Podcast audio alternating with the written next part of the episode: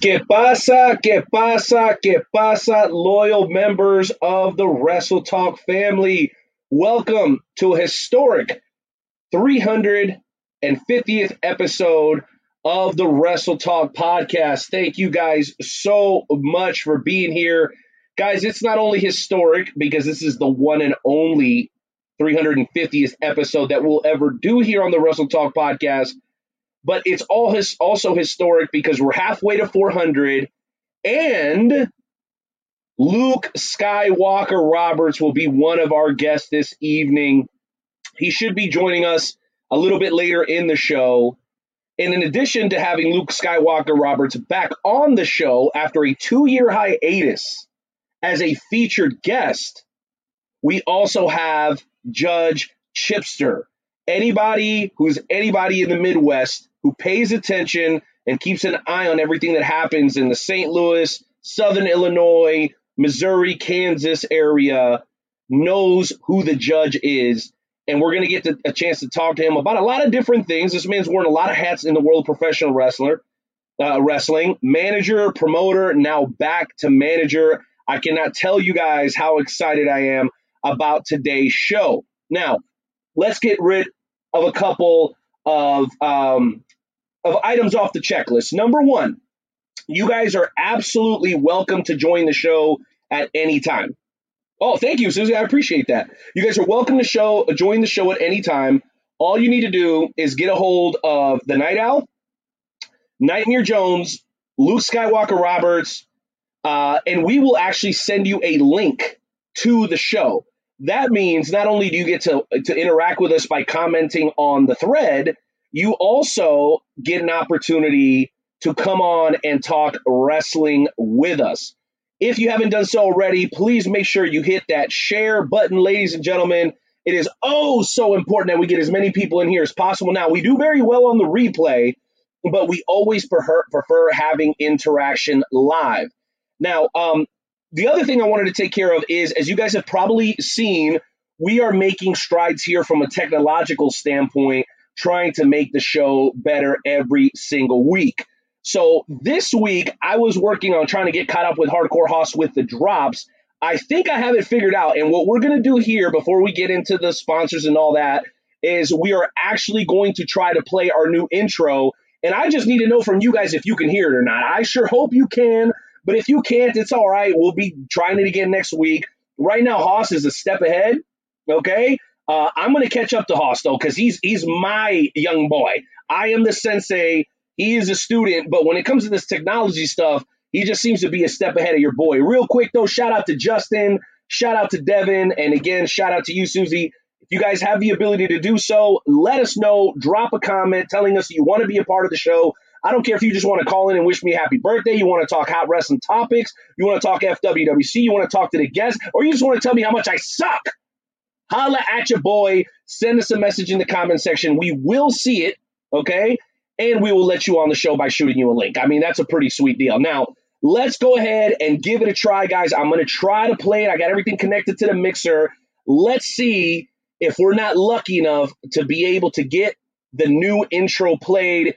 You guys tell me, hit the thumbs up, hit the hearts, drop a comment. If you guys can hear a new intro, and if you can hear it and you love it, then share. That's what we really want y'all to do. So, ladies and gentlemen, hopefully, without any further ado, let's check out the brand new WrestleTalk podcast intro, baby. Jonesy, I know you're on the sidelines right now. You let me know if you can hear this. All right, Poppy, here we go. Let's give it a whirl, skis.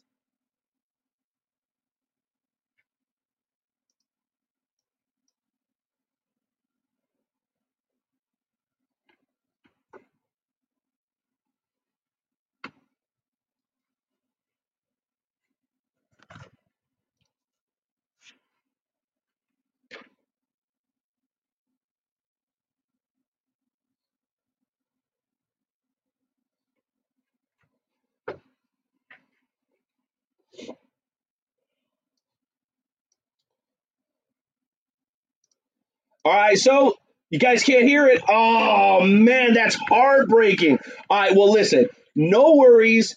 Don't sweat it. Wait a second. I have another idea, my friends. We're going to try one other thing. All right, hold on.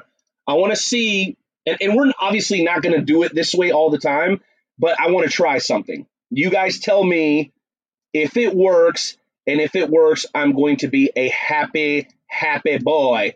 All right, screen share.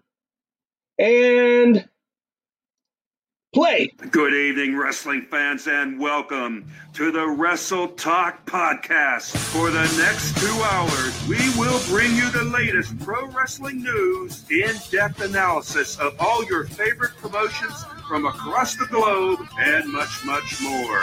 We will also bring you exclusive interviews with the greatest professional wrestling personalities on the local, national, and international levels. If you want to follow the WrestleTalk podcast, check us out online at www.wrestletalkpodcast.com. You can also follow us on Facebook, Twitter, YouTube, and Instagram. And now, it's time for the reigning, defending, undisputed leader in pro wrestling podcasts, the WrestleTalk podcast.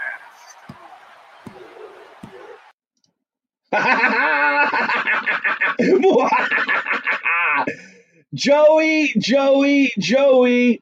I got it working. Now, that's not how we're going to do it every time. You might want to unmute yourself, Bubba.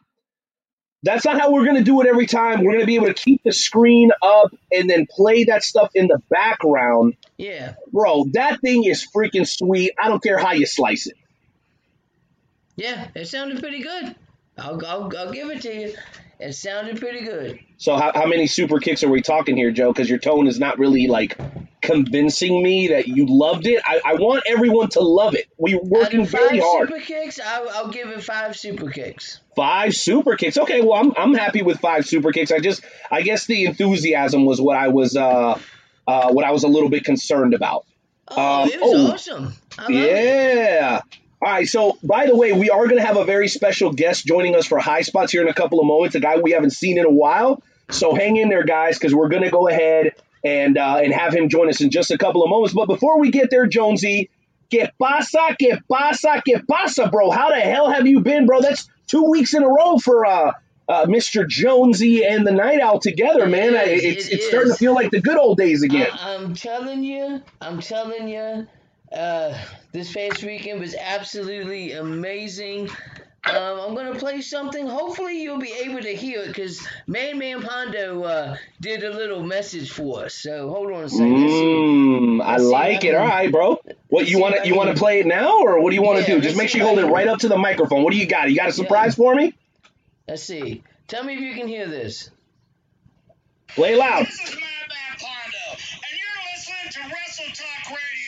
Tune in, or I'll come to your house and I'll pull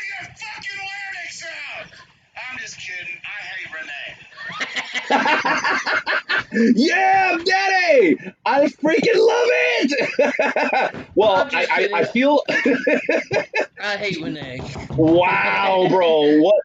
What a freaking badass Madman Pondo is. I cannot wait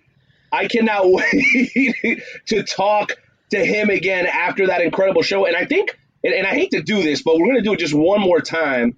I think this is justified, though. Let's see if we can hit this real quick. Shots fired! Shots fired! And here we go. My man is in the green room. He's going to be joining us in just a matter of moments. Guys, we're going to have some FWWC representation during the High Spot segment. You guys will never guess who it is. If you're not here already and you're a member of the FWWC, make sure you get your ass in here. You do not want to miss this announcement that's coming up here in about 2 minutes. Now, Joe, before we go any further, you know I got to handle some business, bro, because we would not be here if it weren't for 3 things. We have wonderful, amazing wives that let us get away with this bullshit. Yeah. Number 2, the members of the WrestleTalk family, they're the lifeblood of this broadcast, amigos. And last and most certainly not least, the incredible sponsors of the WrestleTalk podcast, starting with one of my very favorite sponsors, Wrath Bums Engraving, making our WrestleTalk mugs since 2019. And so far, Jonesy, we've sold 67 mugs since we started producing these mugs. The last one that went out to Triple Fear's Kevin Mears. He's going to be getting his in the very, very near future. Now, we may have just let that out of the bag, but I'm pretty sure he's working right now and he's not watching this live. So thank you guys for continuing to support Rathbun's Engraving. Also, me, Fiesta Rentals KC, for all your adult and kid needs, costumes, decoration, music, face painting, all of it. That's me, Fiesta Rentals KC. Make sure you tell them the Wrestle Talk podcast sent you. The home of the Wrestle Talk podcast events, Jonesy Kincaid. Hopefully during SummerSlam, you can bring your stinking ass back to Kansas City and you can check this place out. Painter's Dream Production, responsible for WrestleTalkPodcast.com. Thank you very much to Perry Hartman and the boys. And last and most certainly not least, Royal Mills Transportation. You come into Kansas City for one of our watch parties, or you're in the area and you don't want to drive, that DUI can get a little pricey. Make sure you guys hit up the boys over at Royal Mills Transportation. All that said, Jonesy, and before we get to Carl Lewis and all that nonsense, what the hell are you sipping on tonight? Because I seen you with the big boy glass. I am drinking some good old-fashioned Miller Lite tonight. Oh, very nice. Now, I'm assuming you're drinking that out of your Wrestle Talk podcast mug, right? Absolutely, absolutely. My best buddy. Oh, my goodness, ladies and gentlemen. Well, you know what, bro? I'm actually a little sad. Because I'm not seeing – oh, there it is. Okay, all right. You know, Jonesy, that mug does not make your drink taste 17.5% tastier. You're aware of this, right? Yeah, I'm aware of it. Look, the wife got me this mug, and I told her that tonight I would use it. What is that? Pull that up to the screen. It actually kind of does look real nice. It's I got a mug. I got it from Cracker Barrel. It says working on my six pack. Yeah, buddy, that sounds like Wrestle Talk love right there, man. I'm freaking loving it. I love it. I love it. I love it. All right, cool. So let's go ahead and do this, bro. We got the sponsors out of the way. We gave some shout outs. You know, and I tell you what, bro, today's show is going to be special for a lot of reasons. Like I said, Joseph, right before you came on, it's not only 350. We not only have, you know, the judge joining us, we also got Luke Roberts, who has not been a special guest on the show for 2 years, bro. So in order to be able to have this guy back on the show, to me, it means a lot, bro. And I'm really, really excited about it. So is he going to bring toasted raviolis? Is he going to bring toasted raviolis? Because if he's not going to bring toasted raviolis, then we cannot let him on the show. We can't let him on the show unless he brings those cannolis that he bought that one time and those toasted raviolis. Yeah, you mean the cream horns or cream corns or whatever it was? Yes. Bro, hey, shout out. By the way, thank you, everybody, for the birthday shout outs. Yeah. I really, really appreciate it, man. It means a lot to have Colin here, to have DeJuan, to have Aaron here, man. Justin, thank you guys so much for supporting us. Make sure y'all hit that share button because we're getting ready to get into it. All that said, amigos, we are going to get into tonight's edition of the Wrestle Talk podcast High Spots segment. All of our music, and we're always shooting for this, everything that we do here, we want it to be original. So, brought to us by the legendary DJ Money, ladies and gentlemen. Let's go ahead and kick off tonight's edition of the Wrestle Talk Podcast High Spots segment. Wait. What? Haven't we done yet? Have we done the Carl Lewis? Did I forget Carl Lewis? Man. Oh dear goodness. Let me open that up, bro, because I'm just failing on all fronts right now. Here we go. There we go. Yeah, let me get my hat off here. Oh, can you see? And the rockets. I'll make up for it now. Oh, the land of the free. It brings a tear to my eye every single time. Who's this joker? Uh-oh, look who it is. Get him out of here. Get him out of here. Ladies and gentlemen, welcome in La Familia's very own, the returning general manager of the Inferno brand, Marcus Mayhem. Marcus, welcome back to the Wrestle Talk podcast, bro. I don't know what the hell is going on, My understanding is that you are now officially back in your capacities as the general manager, and you chose the WrestleTalk podcast to make this announcement. Please, bro, the stage is yours. Please tell us what the hell brings you back to the FWWC, and what are you planning on doing now that you're assuming those responsibilities, my friend? You know, I had an unfortunate event, and I had to step back for a month or so, but here I am, and why not? On the best podcast in the world, WrestleTalk Podcast, to return. Oh. And shout out to all the fam, the FWWC family universe, for being supportive while I was gone. Also, happy birthday to the old man over there. The night owl, baby. I'm getting old. Yeah, hey, do you any of you know how old I am today? Do y'all have any idea? I'm going to say you're 45 today. Man, how about that? How about that? No. We're about the same age. We're about the same age. What does that mean? We're in our prime. It's prime time. I digs it. I digs it, my guy. Well, I turned 37 today. So okay, you got 1 year on me. Am I a little bit older than you? Okay, man, that's fantastic, bro. And I want to thank you for joining us because we got a couple of things we want to cover. We want to talk a little FWWC. And by the way, guys, we are about 15 minutes away from our first featured guest of the evening. The Judge is going to be joining us. Judge Chipster. Can't wait to talk to him about his career in pro wrestling. He's going to have some tips, some insight after, being gone for a little bit. Now he's back as a manager. Cannot wait to talk to him. Make sure you guys go find, Judge Chipster. He's doing his business, man. Hey, I'm kind of excited, though. I like talking to the legends of the sport. Now, Marcus, you're back. Have you been and have you stayed locked into wrestling these couple of weeks, almost 2 months, really, that you were gone? And if so, what is attracting your attention right now? Like, what are you watching in wrestling? Is it like AEW? Is it WWE? And regardless of the promotion, what are some of the headline stories and news-grabbing things that have really caught your attention here lately in the world of pro wrestling? Let's start there. I've been on and off watching wrestling. I can't help it. As much as it annoys me to keep watching WWE and every week, I'm just face-palming, but I'm just loyal to a fault. So, I've been watching a lot of WWE when I get a chance. I've been trying to figure out this direction they're trying to have Alexa Bliss go on. It's like what are they doing? It's kind of like she's in purgatory right now. Like they don't really have a clear direction for her, and it's kind of confusing. So you don't like how they're booking your. You don't like how they're booking your pretend wife. Yeah, that's my vanilla tater tot. Joe over there getting jealous. That's great.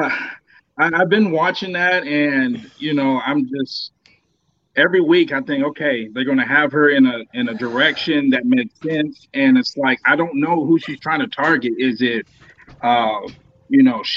Is it Nia? Is it, R-Truth? Like what's going on here? So, I've been watching that. Saw Eva Marie make her in-ring return. Oh, my. I absolutely loved it.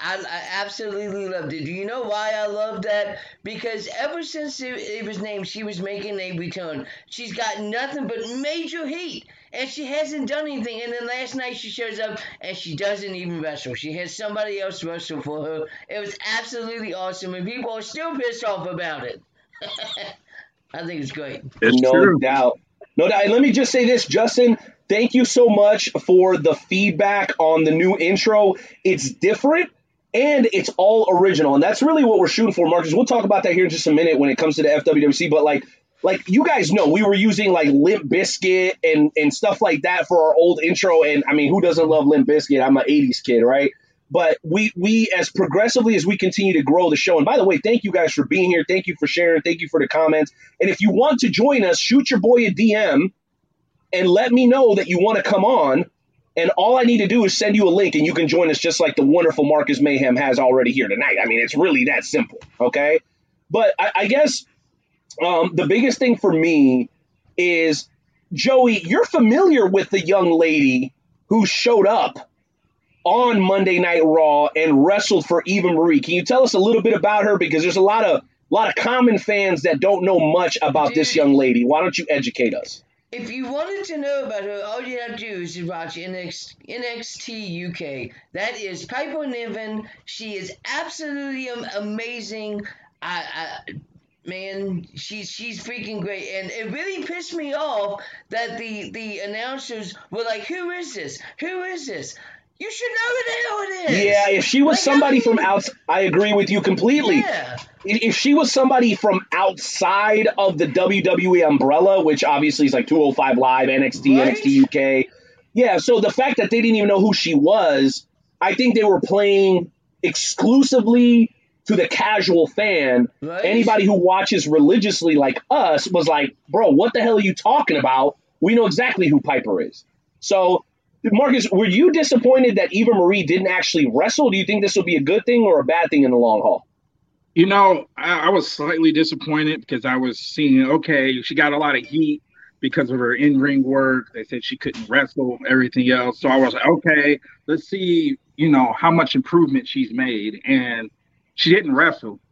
But like Jones said, she's getting heat. She's getting plenty of heat, which is, that's how you get people talking about you. They can't stand this girl, period. So I think on that front, they did a good job of, you know, getting people talking about her, saying, what the hell, why is she out here and she's not even wrestling? And, you know, hopefully they don't throw it away. They actually make some good use of it this time around. Very, very well said. Anything you want to add to that, Jonesy? Yeah, absolutely. You know, she's getting a ton of heat, and that's exactly what they want. They wanted to get all this heat without actually having to do anything. Like, I mean, they hired her, and then they fired all these big names. So, of course, everybody's, you know, the comments always, you know, they fired all these big names, but they kept Eva Marie. And I think people forget that the WWE is a business at first. Like, businesses, people leave, new people come.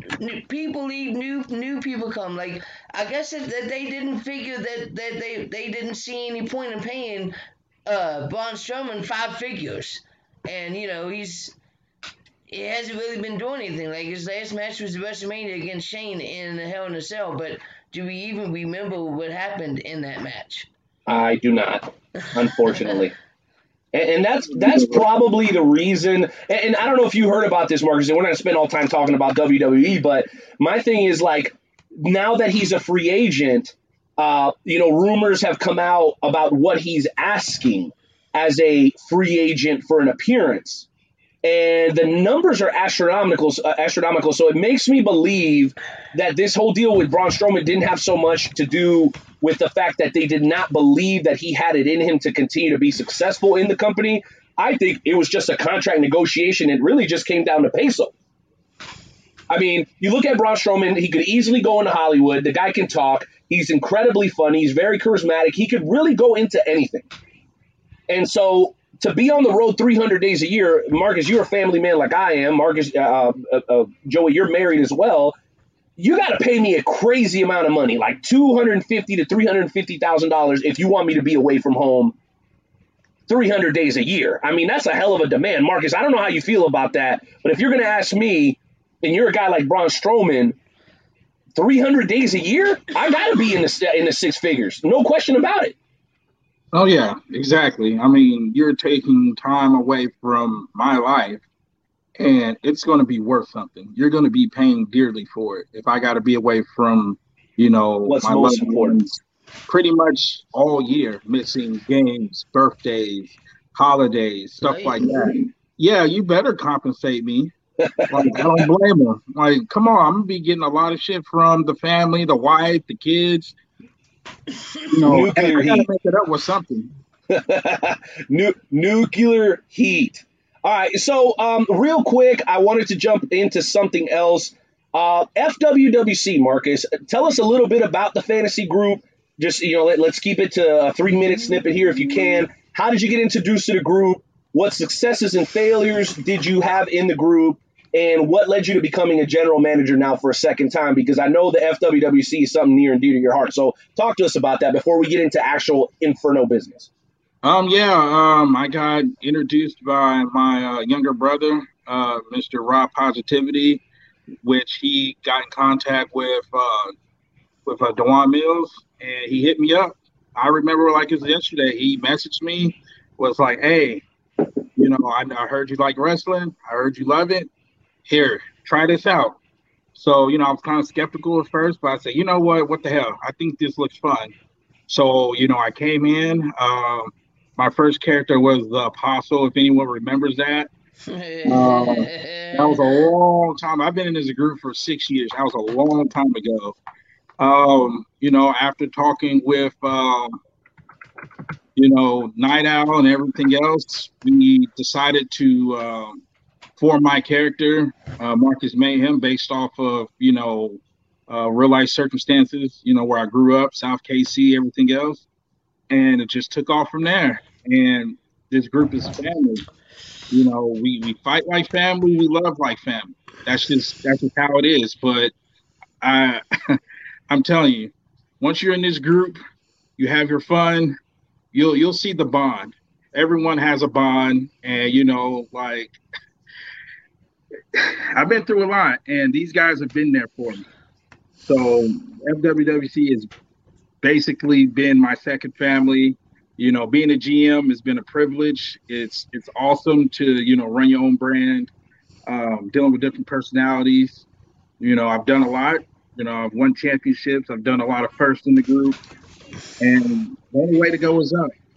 So, you know, if you haven't joined the group, I'm letting you know, someone who's a veteran in this group, come on in. We'll take care of you. You're going to have a lot of fun. And, you know, the proof's in the pudding. Even outside the group, people are being successful doing, you know, wrestling, commentary. Me as graphic design. I didn't know how to do graphic design. I sucked at it. This group helped me find a passion. So this group developed the skill set.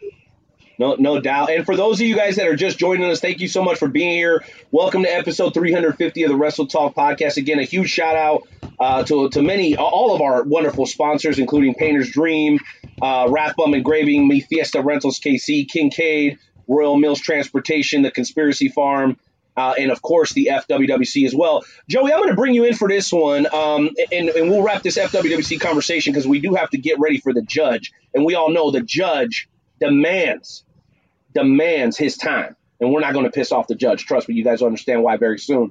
You're also a member of the FWWC. You're a former general manager. If you were going to explain the FWWC, and I need energy here, Jonesy, to somebody who's a big-time wrestling fan, is a little, like, jaded by wrestling. I think we all feel that way. I don't know about you, but FWWC really kind of brought wrestling back to life for me because it made it competitive. But if you were talking to somebody on the street who loves wrestling, that's looking for something to kind of give them that boost to fall back in love with it, and you were pitching them the FWWC, what would you say, bro? What would you say? Basically, I would just tell them about, you know, how much fun that we have. That is not just... you know, wrestling fans, but you also become a family, and we all get to hang out and we all have fun. Sure, you know, we all fight like family, but at the end of the day, we're all family. And, you know, it's more or less not just joining a wrestling group, but become part of a family as well. Very well said. Very, very well said, Joey. Now, Marcus, for you, how would you describe the actual functionality of the group? What is it that we do in the FWWC? How would you explain, hey, when you get started, here's what you're going to be doing? How would you sell it to somebody who loves wrestling but has never done fantasy wrestling before? You know, first thing I would say is do your homework, prepare. Don't be afraid to ask questions. You know, be prepared with a character. What is, if you was out there wrestling in real life, how would you want to be perceived as? And you go in there, you do your homework, do your due diligence, and you know, everyone here is willing to help. And just have fun. Be yourself. Be creative. Work hard. And you'll go high places in the FWWC.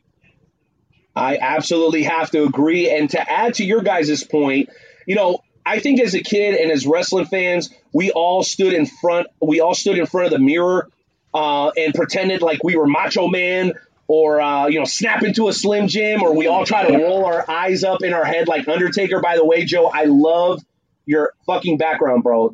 Your background, the Undertaker background, is like the illest. You don't even need nothing else. That thing is so ill.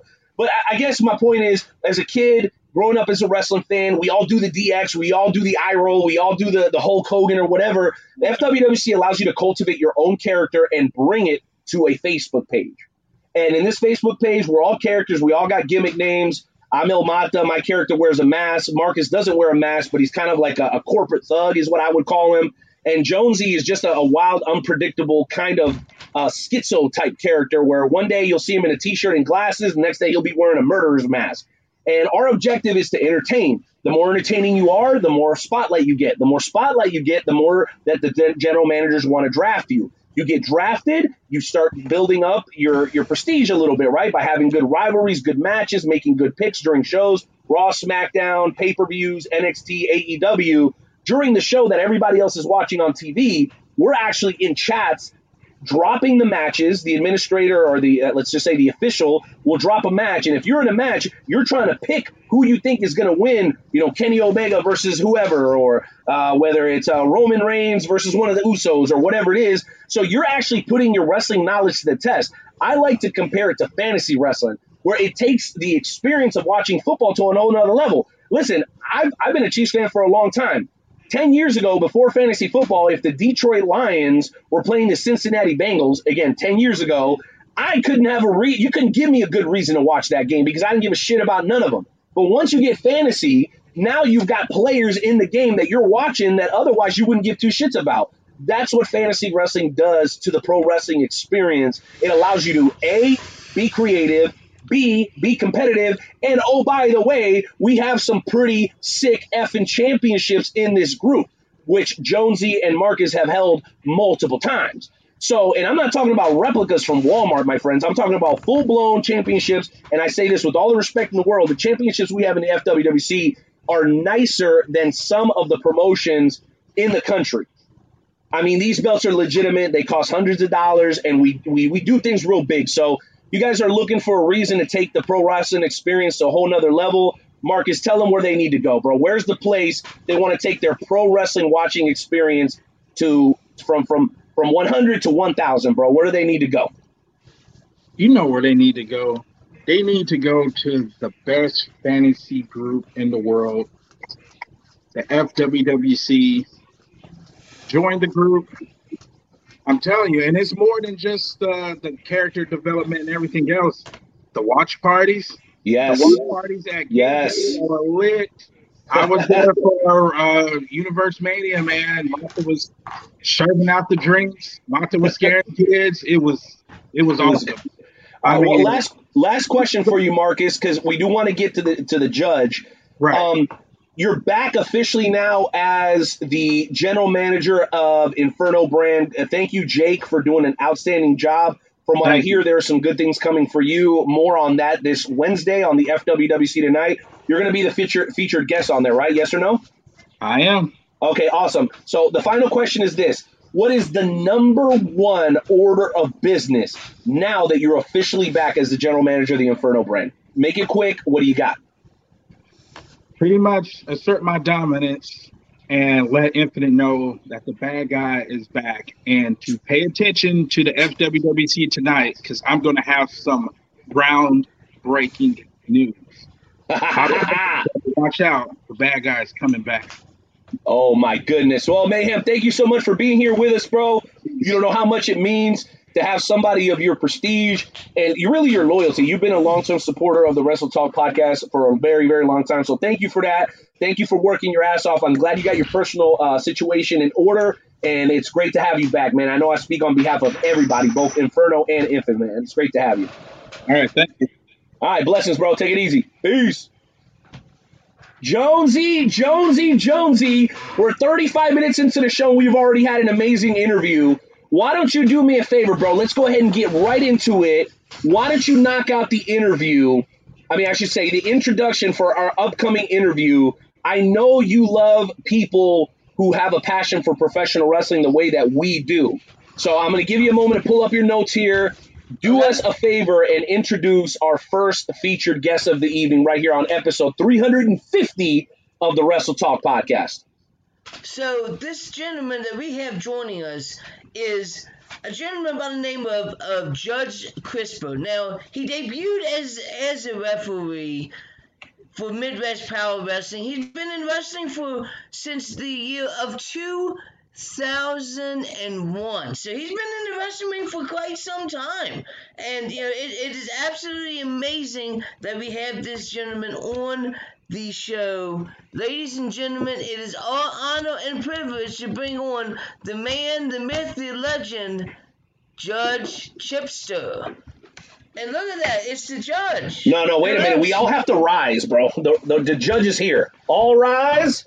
All rise. The judge has arrived. Okay, I got a little food stain here. My bad. All right. All right. The court is in order. Your Honor, welcome to the WrestleTalk podcast for the very first time. Judge, it is a pleasure to have you. Welcome, welcome, welcome. How are you doing tonight?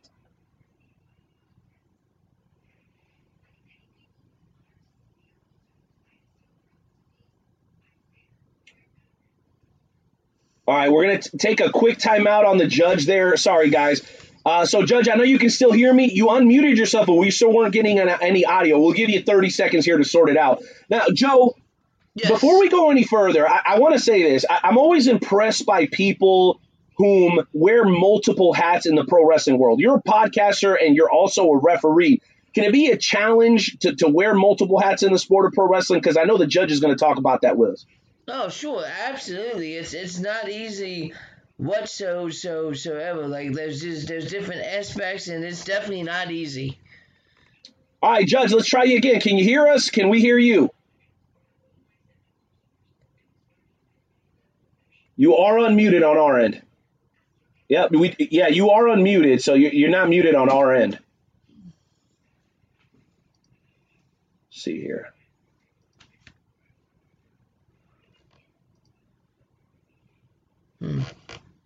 No, we're gonna give the judge just another second here to work out his audio situation.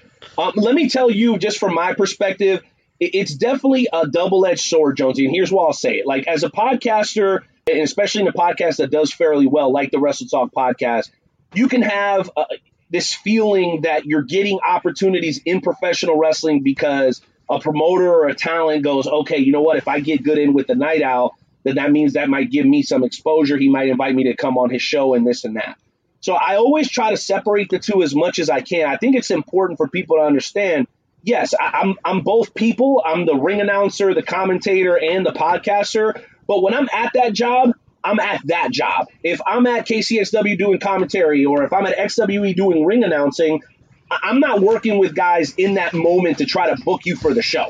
Like, I respect the promotions that I work for too much to be doing that sort of business on their time. So what I always try to do, Joey, is I always say, hey, you know what, bro? I'd love to have you on the show sometime, but let's talk about it tomorrow. Call me this week. Let's meet up at Denny's and talk about it.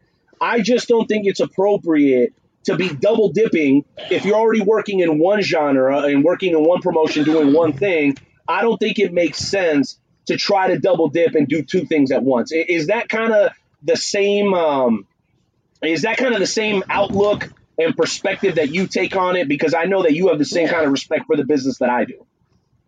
Absolutely. You know, when I'm refereeing a show, that's what I'm doing. I'm there to referee the show. I don't try to get somebody onto the podcast. You know, I'll do the same thing that you do. You know, I'll be like, we'd love to have you on. I'll be in touch sometime later on this week. Well, yeah. Well, you always want to keep it absolutely respectful. And by the way, guys, I did get word that Chip is going to be joining us in just a matter of moments. I think he went to go grab some headphones. So we're going to have him on in just a moment. Now, this is actually kind of a good thing, Joey, because I got something I want to ask you about. And it's specifically about NXT. Now, Triple H has been making a lot of noise. And they've been doing a lot of cool stuff. So this is a two-pronger. Number one, did you hear Triple H's comments about the fans never being content, which is something we talk about here a lot? People always trying to jump ahead, figure out what's going to happen, who's going where, who's getting released. And then now on the in-ring side of things, bro, the Millionaires Championship is back. We have a new Millionaire Championship champion in LA Knight.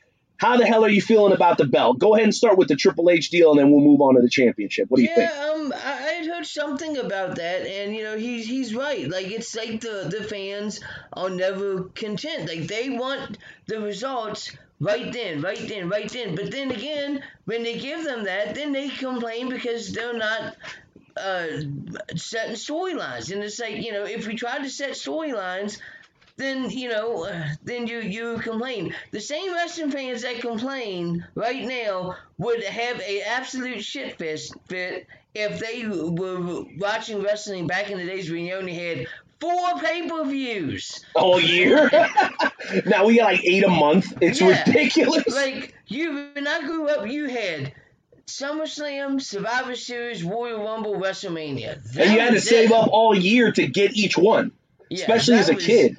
That was it. So, I mean, you know, that's crazy, bro. So, are you cool with them bringing back the Millionaires Championship, bro? And do you think that LA Knight is the right guy for it? Because, man, he's a killer on the microphone, bro. He really is. I absolutely feel that it was an absolute great thing to bring back the $1 Million Championship because it brought back something that the old fans can enjoy and something that the new fans can enjoy. And I would say if anybody would have that championship, it would be the LA Knight because that dude has freaking charisma. He can cut a freaking promo, and he fits the style of a guy wearing the $1 Million Championship. He absolutely does. And you know what? It drives me a little crazy because I always get concerned about guys that come in at that age. I mean, like a Bobby Roode, we all know is a tremendous talent and had a little bit of a singles run, but now he's kind of been relegated. He's been a little relegated to tag stuff, which is fine. You know, he's still getting airtime or whatever. I just hope the same thing doesn't happen to LA Knight. Speaking of things that I hope don't happen, I hope that we don't have any more issues technologically. So believe it or not, we actually have the judge back, and I think our audio issues are resolved. Let's go ahead and bring him back on and give it a try. Judge, are you with us? I think so. Can you hear me? Yeah! All right. We did it. We freaking did it. Judge, so great to have you. Heard all the nice things we had to say about you. We even stood up when you entered the courtroom. How does it feel to receive that kind of praise and approval? It's about time. Most of these like redneck hicks that I got to deal with at these shows refuse to give me any respect. So kudos to you guys and congratulations on episode 350. That's quite a milestone. Hell yeah. Well, speaking of redneck hicks, Joe was at a show this whole weekend in West Virginia. So I can already imagine. Dude, you know what's awesome? And I'll be sincere. I go to shows all over the country, Judge. And those are the best kind of fans. You know, there's always like a grandma in the crowd that's cussing you out right in the front row. She spits when she talks. Dude, every single indie show has fans like that. I know you love that culture. That's kind of where you made your bones.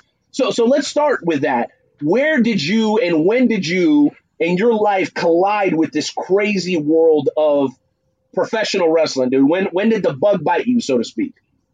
Well, I started watching wrestling at The Chase when I was a kid. That was a big wrestling show here in St. Louis. I always kind of followed it, and I always looked up to the managers. I always thought I could do that, and my first taste of wrestling, the wrestling business, I guess. I wasn't really aware of independent wrestling until around 2001. Cool. I went to a local show at a minor league baseball park, and I thought it was pretty cool. I enjoyed it. It was a lot different than the stuff you saw on television, of course. And I got in touch with there's a group called Midwest Powerhouse Wrestling. They put on free shows at an abandoned mall, and I called them to see about going to the show, and they thought I was trying to get into the business, and I was like, you know, what the hell? So I gave it a shot, and the rest is history. Dude, so you got sucked in like that. Did you have any idea what the hell you were getting yourself into, bro? I mean, I know you probably watched it on TV, but we both know that, and Herb Simmons always gets mad at me for saying independent wrestling. It's still professional, and I completely agree with him. But the let's just say the independent scene of professional wrestling is much different than what we see on television. Was it a bit of an eye-opener for you once you started getting involved in the business? Oh, definitely. And, you know, I didn't realize how hard the ring is. I mean, some of these rings are like concrete. Yeah. And when I got in there to start, I went through all the training that the wrestlers do. So, you know, he had to be able to take it back then. So it was an eye opener. I was after the first session that I did, the first real full session, I was sore for a week.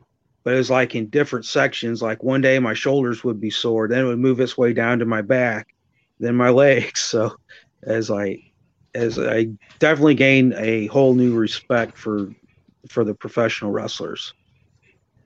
Well, I love that. Now I got a question sent to me through Instant Messenger, and I'm going to go ahead and relay it to you. This is from Don in Florida. His question is, what's with the wig? How did you get your gimmick? How did you come up with this persona that everybody now knows as Judge Chipster? Where the hell did that originate? Well, you know, all the judges wear the wig. I mean, that goes back to the colonial times and such in England. So that's where the wig came from.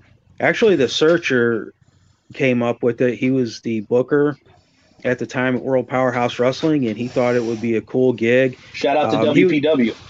So he was a big fan of ECW, and he probably remembered Judge Jeff Jones is from ECW, and that's probably where it originated from. Well, that is pretty fresh. And you know what? Oddly enough, it's not a gimmick that we see all the time, right, Joe? I mean, you know, you see guys doing all sorts of stuff these days, but the judge thing is not something that I would say is anywhere close to being overdone. And I know the judge, you know, has dabbled a little bit in the promotional side of things, but I'm going to go ahead and throw it to you, bro. I don't want to accidentally steal any of your questions. So why don't you jump in here, Joey? What questions do you have for Judge Chipster here on episode 350? Yeah, so when you started off as a referee. What made you want to go from being a referee to a manager? Well, actually, when I started, I wanted to start out as a manager, but you know, the promoter at the time is like, well, you know, we got managers already. What we really need is a referee. So I was like, okay, well, I'll step in. And I really enjoyed the refereeing. And then after about a year and a half or so, I got bumped up to manager. But when I got into the business, you know, I was just happy to be involved. I would want to do whatever they asked of me. And I think that's why I've been able to stick around for 20 years. Because I'm willing to do what's good for the company and not just for myself. Absolutely, that's awesome. Very, very good answer. So I guess that my next question is, what exactly is Full Throttle Wrestling? Full Throttle Wrestling is a promotion that myself and I had four partners in it. When Midwest Powerhouse Wrestling closed its doors at the end of 2005, we wanted to keep things going. We had a good thing going, had a good locker room. And so the five of us in the ownership group decided to pool our resources, and we took out a loan and bought out the ring and the barricades and all the things that you needed to start a wrestling promotion. And so we ran Full Throttle Wrestling for about 5 or 6 years before we sold it. Okay. Awesome. So my next question before I throw it back to Renee is, I'm reading at some point you managed Rough Cut Rick Ruby? Oh, shit. He's the shiznit. I actually am currently managing Rough Cut Rick Ruby in American Championship Wrestling. Managed him all the way to the heavyweight title. Nice. Rick is the champ. That is true. He recently retained that championship. Yeah, he retained against Gary Jackson. There may have been some outside interference to cause a disqualification. May have. I don't remember. Did you have anything to do with that, Judge? Or are you not? Are you not going to incriminate yourself? I plead the fifth. He's a judge. Why would a judge do that, Renee? Yeah. Exactly. By the way, big shout out from Georgia, from our long-term listener, Nick Luke, who's actually an officer of the law down in Georgia. He says, shout out and kudos to the judge. He's very excited to have you on. So shout out from Georgia to you, sir. I appreciate that. Cool. What else you got, Joey? Or is it my turn? It's your turn, so go right ahead. Okay, perfect, because I want to piggyback off your question. So let's go back to Full Throttle. Like, what makes somebody go from the enjoyable, very much part-time process of being a manager in the pro wrestling business to the unbelievable headache and stress of being a co-owner of a company? Like, what possessed you to want to do that? Because I've tried my hand at running a couple of shows. I've run 3 successfully up to this point, but I have to take like 2-year breaks in between because it's very, very stressful and very expensive. So were you guys just so determined? Because I know there's no shortage of wrestling in your area. Like here in Kansas City, like we have a rough time getting shows consistently around here, with all due respect to Journey Pro and KCXW that are still going strong. But what made you want to take that leap? I'm curious, man, because that's a big jump to go from manager / referee to owner. Man, I wish I could tell you what was going through my head at the time. I didn't know what I was getting myself into, obviously.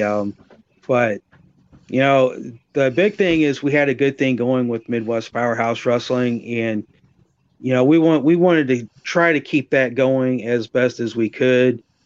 And I thought with 4 other guys that it wouldn't be as much of a headache, but man, I was wrong. And my hat's off to all the promoters. That's the toughest thing, to try to keep everybody happy and run a successful business. It's tough. There's no doubt about it. What would you say was the biggest challenge? Was it financial? Was it, you know, the promotional aspect, getting flyers out? What was it, dealing with the talent? You don't have to name any names, but what was the most challenging part at that? What was the most challenging part during that part of your career as a promoter? The toughest part was dealing with the venues, because you would get venues that you would have a deal with, and then they would want to come back and change the deal, or they would double book the venue, and you know they would raise the rent if you had a good show. Like the next time, miraculously, the price of the venue would go up $200 or something like that. So, yeah, it was. I would say that was the toughest part, and trying to keep the talent happy, and you know that's always tough. Yeah, it absolutely is, and I can relate to the venue issues as well. It can be a little bit of it can be a very much a significant challenge if you can't solidify and lock down the venue permanently.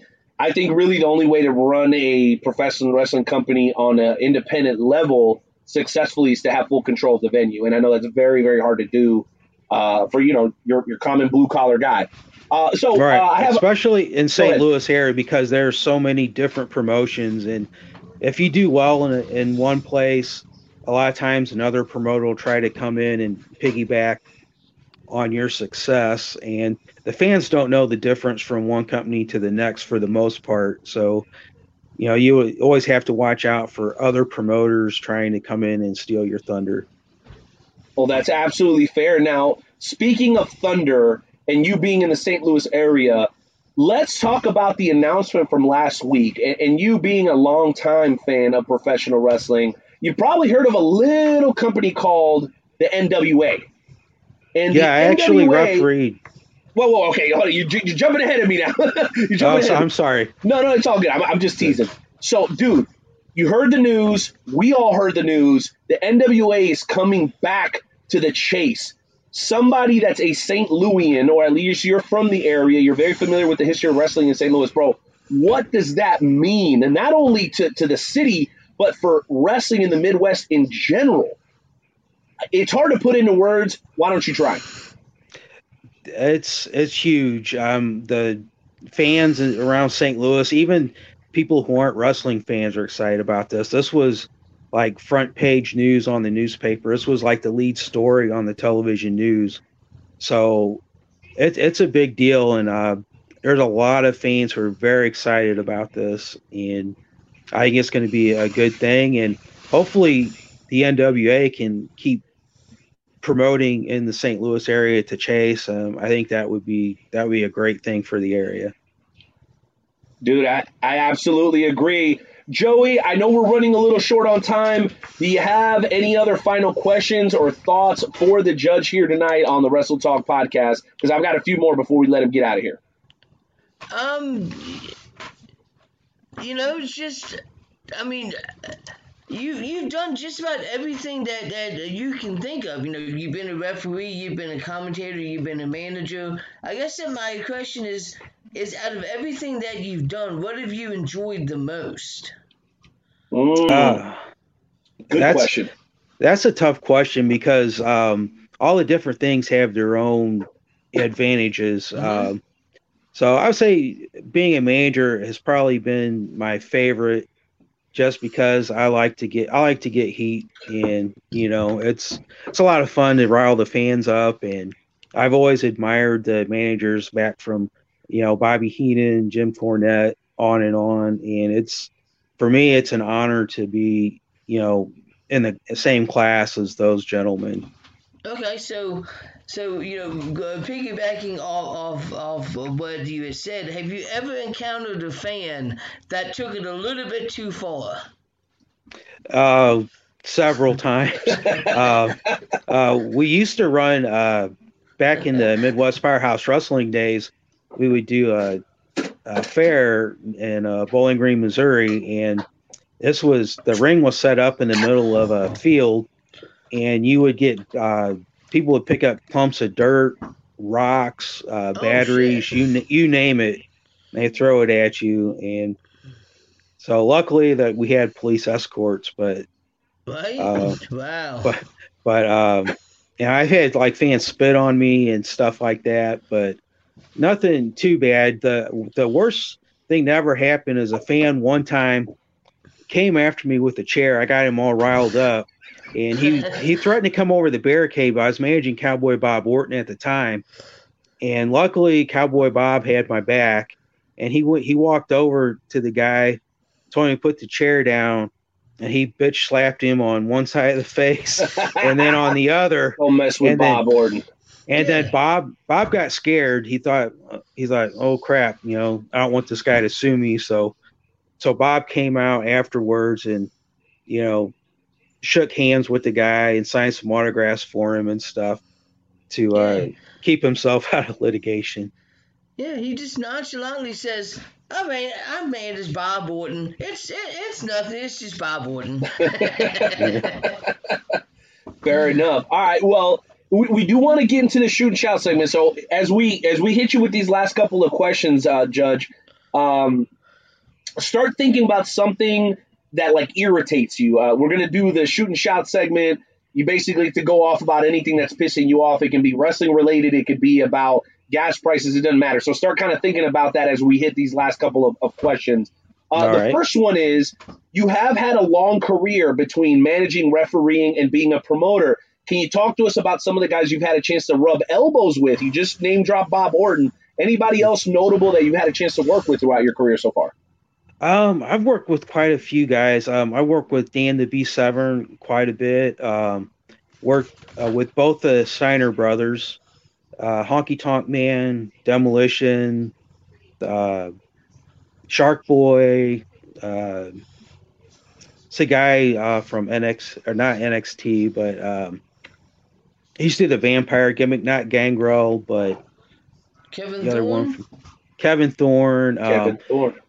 work with Delirious before he was the booker at Ring of Honor. He started out in the St. Louis area. Okay, time out. Can we share a story with you? Sure. All right, you'll like this. Joey, why don't you tell Chip here the Natsukan story? So Renee and I invaded Natsukan. WrestleTalk was there. Shout out to Rick Maverick, by the way, for making that possible. Exactly. And one of the guys that we got to interview was Delirious. And it was absolutely one of the craziest interviews ever. Because I would sit there and I would say, so how was your night tonight? And all he'd go is, blah, blah, blah, blah, blah, blah. And we'd be like, oh, okay. And so, are you enjoying your time here? Blah, blah, blah, blah, blah, blah. And I'm like, yeah, it was definitely interesting. Yeah, talk about commitment to the gimmick. And I'll tell you what, like, we have a lot of young guys on here. Shout out to all the young boys that come here and join us on the show. I think they have a hard time figuring out if they need to be in character or if they need to be OOC. I'm always like, bro, we'll probably start OOC and finish in character, or we'll start in character and finish out of character. I said, just do whatever makes you feel comfortable. So I find it wildly amusing that we're talking to Chip, but he's got the gimmick on. So it's like, maybe you can just do both at the same time. Who gives a crap, right? Like, do what you feel. Yeah, exactly. Exactly. All right, so quick word association before we move in. To the shoot and shout segment, if that's all right with you, Chip. No problem. I'm going to go ahead and start with this. Tell me the first thing that comes to your mind when you hear Midwest Wrestling. Harley Race, NWA. Tell me the first thing that comes to your mind when you think Rick Ruby. Rick Ruby, champion, Hall of Famer. He's going into the Midwest Independent Wrestling Hall of Fame on July 31st. No coincidence after I started managing him. All right. See? Tell me what's the first thing that comes to your mind when you hear the name Searcher? Oh, he's my mentor, one of my best friends in the business, one of my best friends out of the business. He taught me almost everything I know about the wrestling business. Great guy, great friend. And great supporter of the WrestleTalk podcast as well. Last word association, being as today is my birthday, what's the first thing that comes to your mind when you hear the name The Night Owl? Gary Jackson? What? Or, shit! Is that Gary Jackson's nickname too? I did not know that. The Night Train. The Night Owl. Thing you want to hear the Night Owl, like booze, broads, and good times. Good times. Yeah. Dude, that's the greatest compliment I've ever gotten in my life. Dude, thank you so much, Judge. You're too kind, Judge Chipster. You're the freaking man, period, point blank. You know what, Jonesy? I'm going to go ahead and take a little bit of a risk here. I think we deserve a round of applause for the Chipster because we have had an amazing interview so far. We haven't even hit the shoot and shout segment yet, so let me go ahead and hit that for you guys.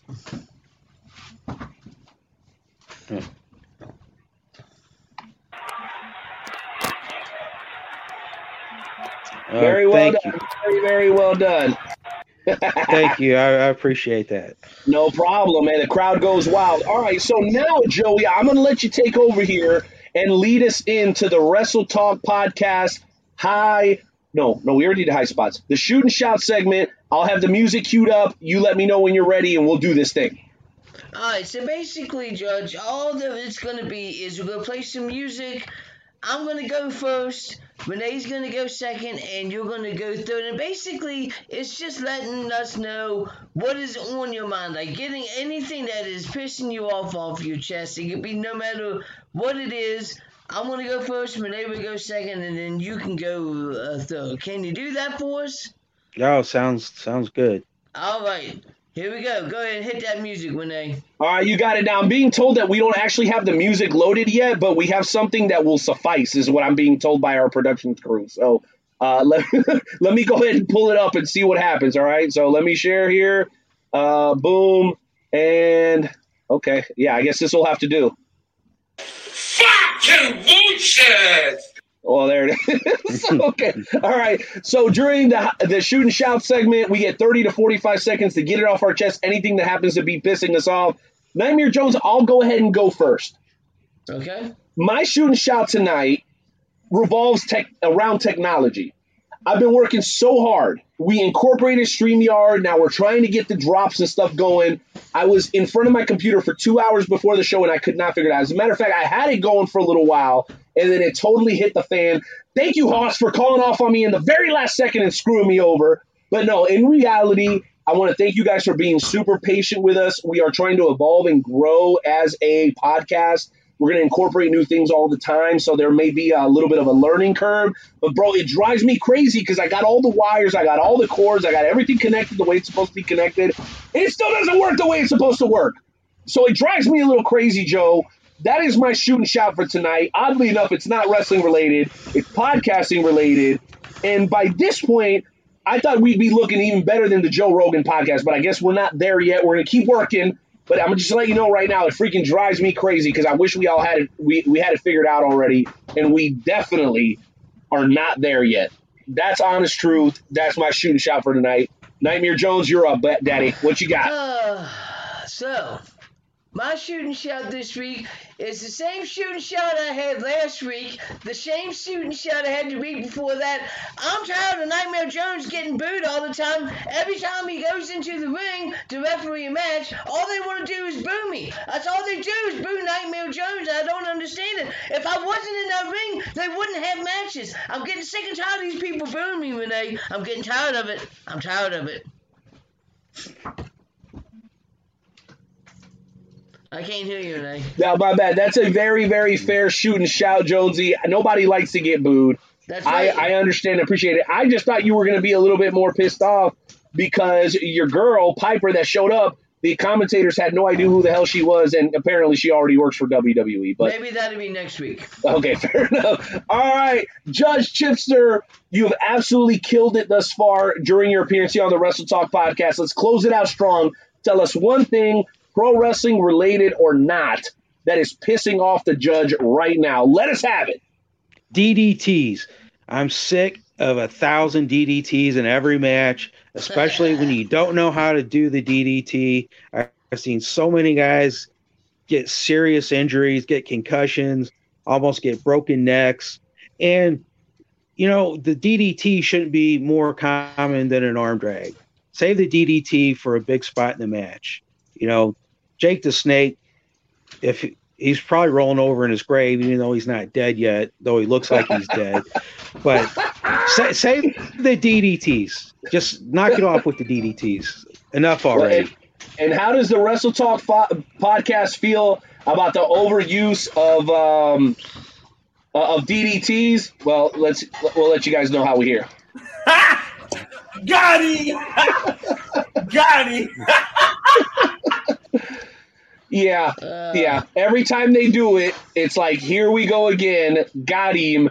One of the greatest finishers in wrestling history has been relegated to a transition move. I feel the same way about super kicks. Yeah. Yes. I agree. If you watch a Young Bucks match, you're going to see like 50,000 super kicks. Yep. Tope Suicida. That's the one that does it for me every single time.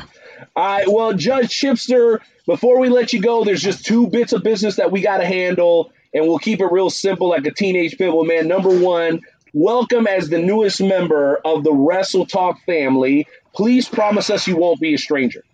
Nah, anytime you want to have me back on, and hopefully I won't have these freaking microphone issues the next time. It's all good. We made up for the few minutes that we lost. We made up for it. No worries about it. And number two, why don't you tell people where you'll be appearing next and how they can keep in touch of Judge Chipster? All right. This Saturday, I will be with American Championship Wrestling. We'll be in St. Clair, Missouri at the VFW Hall. Tickets are only $5. That's a lot of entertainment for only $5. Rick Ruby is going to be defending the heavyweight championship against the former champion, the Bomb, Brian James. There's also going to be a shark cage match for the vacant tag team titles. And then the 26th, I will be in Mount Vernon, Illinois for the IWA Productions at the IWA Production Center with special guest Marty Bell and Eva Lise. And you better wear your good underwear that day, Judge. I'm a big fan of Marty Bell's. I heard she can even wrestle. So yeah, that girl can do her work. And you know what? We're big supporters of women's wrestling overall here on the Wrestle Talk podcast. I mean, that's just kind of our thing. We got a lot of love for the ladies. And by the way, it doesn't hurt that a Mexican-American happens to be the NXT Women's Champion, something I'm very, very proud of. She's a kick-ass competitor, and we all know it. Well, Joey, why don't you say goodnight to the Judge, man? We've had an incredible interview thus far, and we're just a couple minutes away from Skywalker Luke Roberts joining us here on the show, bro. Go ahead and say goodnight so we can close out this segment, my friend. Man, thanks for coming on, for taking time out of your busy schedule. It has absolutely been a pleasure. Please don't be a stranger, and we would love to have you back on again. I'd love to come back on anytime. All right, Judge. Well, thank you so much for joining us. We will catch you down the road, my friend. All right. Thank you for having me. All right. It's been a pleasure. Good stuff. And there goes the Judge, Joey. I know I'm not as good as Hardcore Haas when it comes to the production stuff because he's been doing a lot more than I have. I promise you I'll get that all sorted out. Outside of that, bro, how do you feel episode 350's gone so far? Because I'm really digging it. Absolutely amazing, man. It's been a great freaking show, and we're not even done yet. Yeah, bro. And here's my thing: I'm gonna be out, and I'm gonna be gone in Florida for probably about 2 weeks, so I will not be back for a little while. I know that you always miss me while I'm gone. Whatever will you do, Jonesy, while I'm not around? I'm just curious to know that. Whatever will I do, well, I'm sure that Jeremy will keep me busy. I'm sure that you know, I'm sure that we're gonna be okay. Yeah, and I know you will. Because we got a great team from Rodell to Dick Douglas. Shout out to Dick Douglas. By the way, he's down at the Rhodes Wrestling Academy in Texas training right now. So if you guys don't think that we're doing big things here on the Wrestle Talk podcast, you got another thing coming. All that said, we're going to hit you guys with a quick break, and we're going to be back. We're going to talk a lot more wrestling. We're going to have another featured guest during the show, and we want you guys to keep it locked in right here at WrestleTalkPodcast.com. During the break, we're going to go ahead and hit you guys with some Vinsanity. We're going to hit you with some Guts, longtime supporter of the Wrestle Talk podcast. Wrestling for KCXW. I know there's supposed to be two different guys, Vinny. I don't give a damn. Okay, I want people to support you. Screw your gimmick.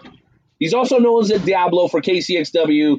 Ladies and gentlemen, the original song, Guts by Vinsanity. Enjoy, and we'll be back in a few.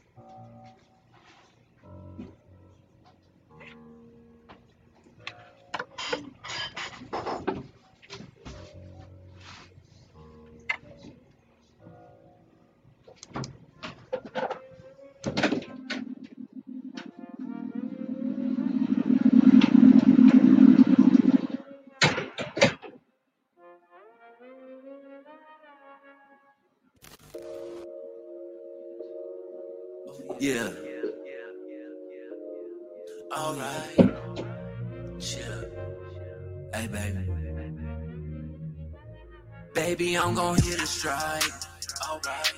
Hitting numbers like some dice. 7-11. I hit it like I'm at you looking nice. So nice. That pussy be on point, so I'm precise. Pretty. You help me find my way about a maze. Always star. You be shining like the moon and sun rays. You make me wanna pray in church on Sundays. We count this money up and call it foreplay. We gon' take the world and make it spin. Every day we fall in love again. Oh, pretty. I could be Clyde, you could be Bonnie. You got that bomb, girl, you can bomb me. You drive me crazy, keep it cruising.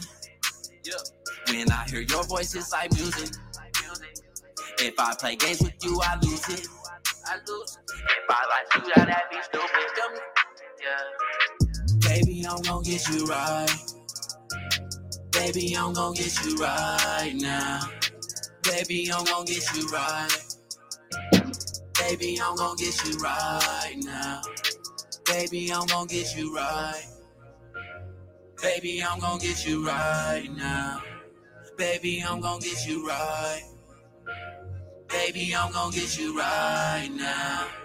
Baby, you the type I like. Type I like. Come here, let me take a bite. Take a bite. I got you turning overnight. Whoa. It's hard to trust because my shoulders lie. I saw the future, you was in my side. I'm a monster, girl, you brought me to life.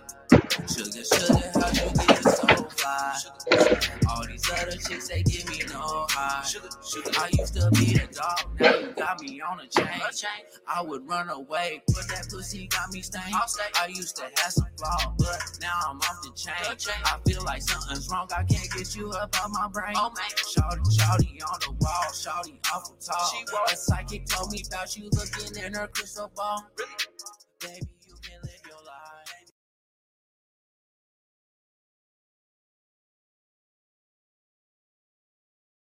We are back for hour number 2 of the WrestleTalk podcast, featuring, at least this week, the Night Owl and my brother Nightmare Jones. Jonesy, it's been a great show so far, and we got a long way to go. In just a matter of moments, we're going to be bringing on a guy who has not been featured as a guest for about 2 years here on the WrestleTalk podcast. But before we get to that, you went to a show this weekend, okay? And and it was an important show. You need to unmute yourself, buddy. You remember that. It was a very important show, not only because you guys were in attendance. What's up there, Mama Jones? It was not only important because you were in attendance. We actually decided to take that additional leap and sponsor this show because we felt like it really fit our image. Madman Pondo, the boys over there, man, Jake Crist, Akira, Mickey Knuckles, Billy Starks, man, Charlie Crew. I could go down the freaking list. I feel indebted to this company, bro, and they've treated us very, very well. And the fact of the matter is, bro, I need to know what that experience was like, and do you think it was worth it for us? Did it make sense to partner up with IWE East Coast for this amazing event they just had this weekend? Because it was 3 shows, right? It was the Zero G show, it was Girl Fight, and then it was obviously the main event, which was called what? The Masters of Pain. Masters of Pain. So why don't you give us the 5-minute breakdown, one show at a time.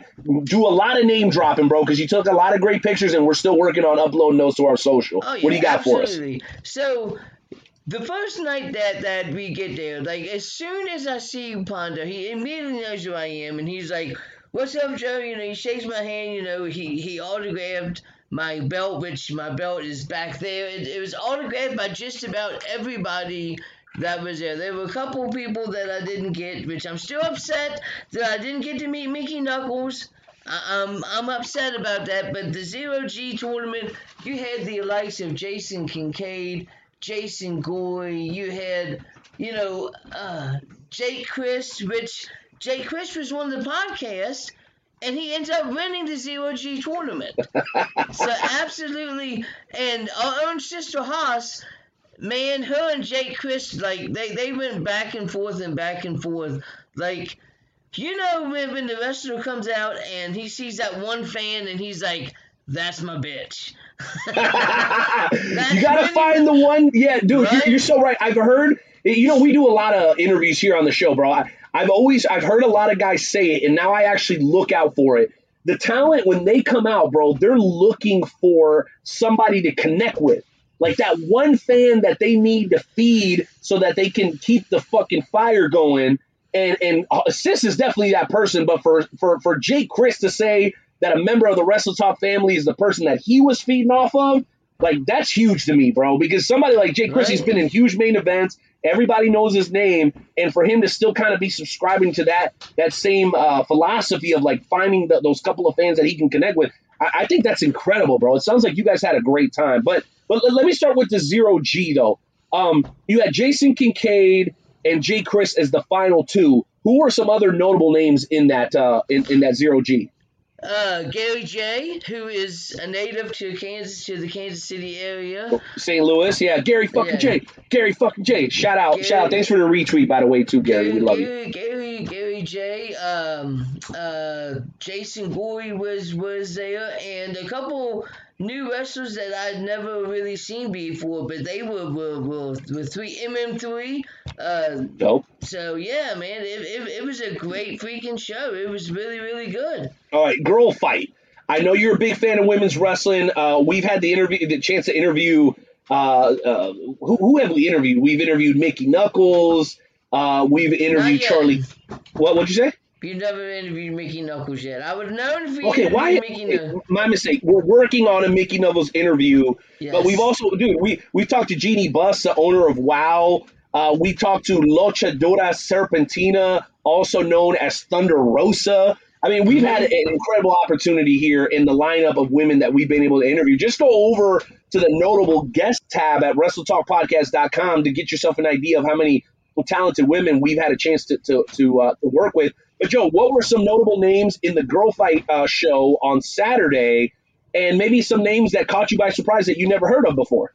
You had Mickey Knuckles, obviously. You had Charlie Cool. You had, you had so many different women wrestlers. There was one that her name was the Big Mama, and let me tell you something. she's a pretty badass. Let me tell you something, Big Mama. Dude, you got to look. I gotta have to look her up, bro. I love women, men, whoever, like Chip, who's got a great gimmick, bro. And the best part about it is that we got about 11 sound clips of people saying, "This is so and so," and you're listening to the Wrestle Talk podcast. All right, so for those that are joining us a little late, bro, can you play that Madman Pondo one more time, right up to the microphone? Yeah, just one more, and then we'll hit the Masters of Pain. Which was incredible. I got a chance to see a couple of clips. I want to talk about that, and then we'll move right on to Skywalker Luke Roberts, who I'm very, very anxious to talk to, man. I got a lot of questions for him. Here we go. 1, 2, 3. This is Madman Pondo, and you're listening to Wrestle Talk Radio. Tune in, or I'll come to your house, and I'll pull your fucking larynx out. I'm just kidding. I hate Renee. Bro, that's the greatest drop we've ever had. Oh shit! And see, I'm the baby face, and I get all the heat. That's what I can't understand, bro. Then the freaking Masters of Pain. Oh my goodness! I've never been to a death match, and my goodness. So wait, so you never been to a gathering of the Juggalos? You never been to a death match, but you got the death match out of the way. So the gathering is coming. Dude, you got to talk to us about that, man. It must have been crazy. Oh, my goodness. The first match was a backyard death match. They had one of those bed trucks that, you would put cars up on. Almost like a tow truck. They started the match on this freaking tow truck, body slamming each other, went through a car, destroyed a car. That just set the freaking... president. Then bro, I saw the pictures. Yeah, I saw the pictures leading into the pay, like not to the pay per view, to the show. They had like brick and glass and tables and all sorts of shit set up all around the ring. One of the matches was a cinder block match, and they destroyed all these cinder blocks in the middle of the ring, and then were DDTing each other and body slamming each other on these cinder blocks, and I'm like, nope, no, thank you. Okay, well, I gotta ask you about. Two guys. I got to ask you about Shane Mercer and Akira. By the way, Shane Mercer on AEW television today. He's on AEW Dark today. So if you think we're playing out here about we get the very best guest in professional wrestling, we're not playing. This dude was on the show last week. Today he's on AEW, bro. Talk to us about Akira and talk to us about Shane Mercer, bro. Oh, man. Shane Mercer is absolutely one of the nicest guys. He's absolutely amazing. He signed my belt. Not only did he sign my belt, but he got blood on my belt.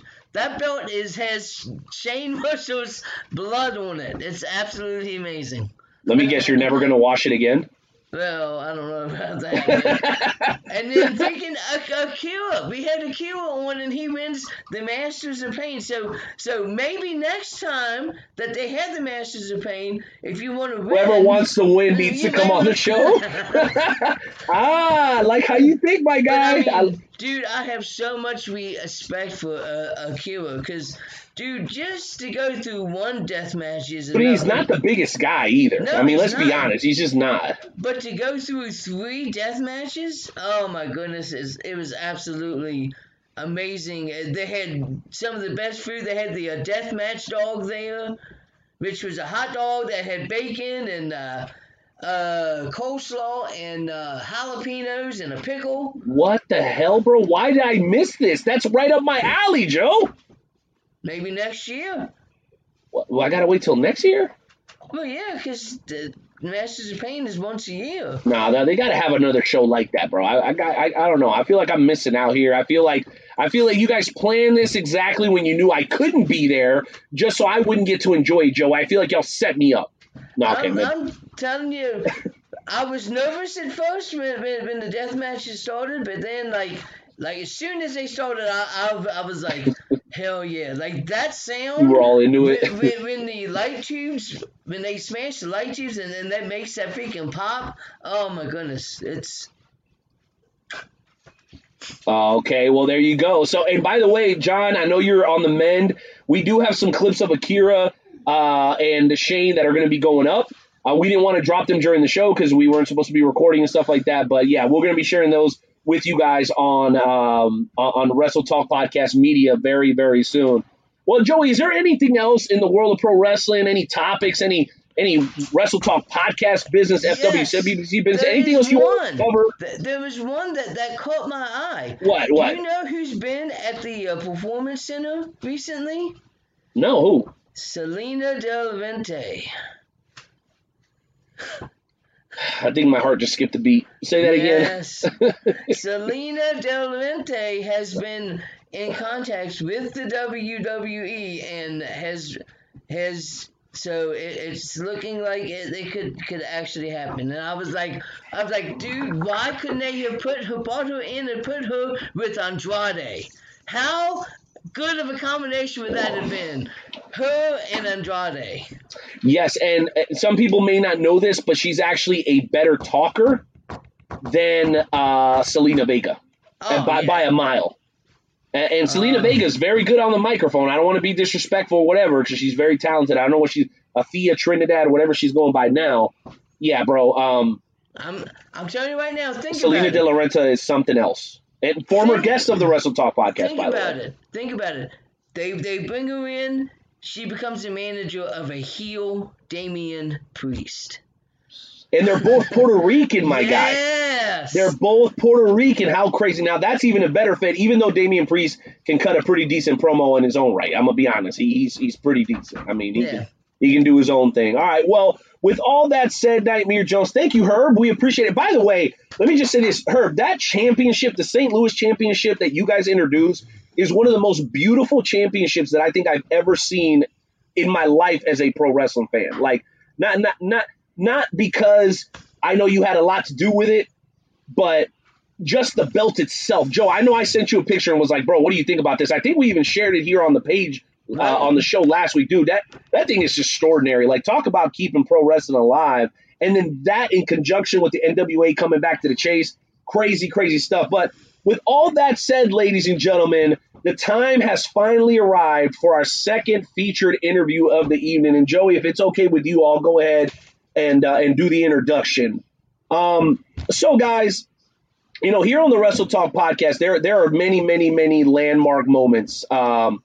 And we could probably sit and do a whole show on all the landmark moments that we've had here on the WrestleTalk podcast. One that sticks out to me that may not stick out to the fans is the moment that Skywalker Luke Roberts came on to the show as a permanent part of our team. I have to admit, Joe's got an incredible skill set. Nobody could replace him. I think when I came on, I brought my skill set, and it kind of made me almost irreplaceable. We've added other hosts since. Shout out to Dick Douglas and Jeremy Carver, who are very talented in their own right. But again, as far as landmark moments go, when Luke Roberts joined the ranks of the WrestleTalk podcast, we started to go in a different direction. I'm not going to say that we immediately went from here to here, but the journey of going from here to here began. And he's the one that's kept us on the straight and narrow through that path. He's part of the reason and the inspiration that has kept this show going for 350 episodes. This is part of the reason. He's part of the reason that I do these shows even on my goddamn birthday, which I had every excuse to call off today and not be a part of the show. When you have guys like this working beside you, it holds you accountable and you want to be there and make sure that you show them that you're just as willing to put in the work as they are. So with all that being said, allow me to introduce a guy that's been contributing to the pro wrestling world in the Midwest and beyond for probably close to 30 years at this point, if I'm adding or taking away years away. Luke, I'm sure you'll correct me, but you've been doing your thing, and I would like to be the first to publicly pronounce that I think that this gentleman, by the time his career is over, deserves to be either in the St. Louis Pro Wrestling Hall of Fame or in the Midwest Pro Wrestling Hall of Fame. Because not every Hall of Famer goes in because of their in-ring work. There are commentators, referees, bookers, agents, and so on and so forth that have contributed to this business just as much as the guys and the girls inside the squared circle, which, not to take anything away from him, he actually had and has done some damage in the ring early on in his career. Sorry for the long introduction, guys, but this guy is absolutely worth it. Once again, returning to the show after a very long hiatus, ladies and gentlemen, welcome back, Luke Skywalker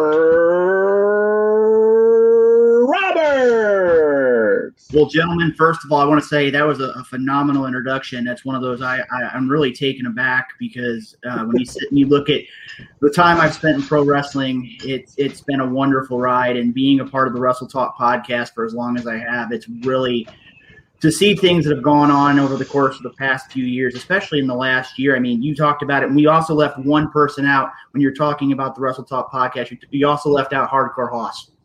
He's been another one of those that... No, but he's been a pain in my ass all day today. I'm trying to run the boards on short notice, and he said, this is what happens when Hardcore Haas is not on the show. You still want me to put him over? Are you serious right now? Well, all kidding aside, though, I mean, again, the WrestleTalk podcast has been a staple in professional wrestling. Again, first of all, congratulations, 350 episodes. I was going back and looking, not just in wrestling podcasts, but in television, and seeing programs that have gone 350 episodes. There's not a lot of shows that can hold that kind of a reputation, and the WrestleTalk podcast has done that. And again, to follow Judge Chipster, and again, make it a point this coming weekend, ACW out in St. Clair. I personally, in all my 34, 35 years in pro wrestling, I've never seen a shark cage match before. And that's one of those to sit there and look at. But guys, I got to tell you right now, it's an honor and a privilege. I was talking to Renee just a few days ago, and I know I talked with Joe about this. Right now, it's been almost a year since I've had the opportunity to be on a microphone. And to be here tonight as a part of episode 350, a very special episode of the WrestleTalk podcast. It's great to be here, gentlemen. Well, by the way, it's been 2 years since you were a featured guest on the show. You've gone in during high spots and here and there, but like as a featured guest, it's been like 2 years. It's kind of crazy. I know, and like I said, it's one of those things when you sit and you look at pro wrestling, that's one of the things that I've always loved about pro wrestling. It doesn't matter whether it's been 15 minutes or it's been 30 years. The pro wrestling profession, the pro wrestling sport, and a lot of people say it's sports entertainment. I consider pro wrestling still to be a sport. And when you look at it and you see the things that are going on, whether you're talking about and again, I want to give a shout out to all the great men and women over at IWA East Coast, the Zero G Tournament, Girl Fight Wrestling, the Masters of Pain. That was a phenomenal weekend of professional wrestling action. And I'll be honest, I'm envious of Joe and Big Hoss for being able to go to that event, of those events, and experience that great 3 days of pro wrestling. Gentlemen, I got to tell you right now, pro wrestling, with everything that's been going on, pro wrestling really has. I mean, it's really starting to take off now. And it's come really back, baby. How things are kind of getting back into the swing of things. I know Dynamo Pro just had the opportunity to have our first event back, and hopefully in the next couple of days, we're going to be able to make some major announcements. Make sure to keep a tab on social media because there's going to be a lot of big announcements coming from Dynamo Pro regarding the rest of 2021. But Dynamo Pro is not just the only wrestling game right now. There's a lot of things to talk about in pro wrestling, and guys, well, we'll get into it. That's what the WrestleTalk podcast is about, talking about wrestling all across the globe. And you guys for 350 episodes have been bringing it to the fans each and every week. All right, well, I'll let Joe lead here, but I did have one quick question for you. Did you hear the Pondo drop? I heard that. I was listening just a few minutes ago. I don't know what it is, Renee. It just seems like every time we get an opportunity to have an interview, it seems like somebody is going to, like you said, is going to pick on somebody. And I think Pondo's kind of taken his opportunity to poke a jab at you. But I got to tell you one thing, and we were talking about it. I know Joe was talking about the idea, man had a serious injury, and he's, I believe, just a few short weeks from coming back. I would not want to be standing across the ring from Madman Pondo. That man genuinely scares me as to how far he'll go inside the squared circle. And he's bar none one of the best wrestlers that I've had an opportunity to see. I mean, he's a hardcore wrestler. Some people might call him a deathmatch wrestler, but when it comes down to it, he can pretty much go any style. It just, he prefers to wrestle more of a hardcore style. But do you know what the coolest thing about this whole weekend was? I finally got to meet John Cosper. Finally got to meet the man behind the books, and such a great guy. I was able to get my Pondo book, and he signed it for me, and such a great guy. He's got a lot of good things coming. I asked him, I said, so, John, when are you going to write a book about deathmatch wrestling? And he's like, well, that's not really my forte. Poor John. Put him on the spot, bro. Well, Jonesy, I got to tell you right now, I had an opportunity to talk to Mr. Cosper as well.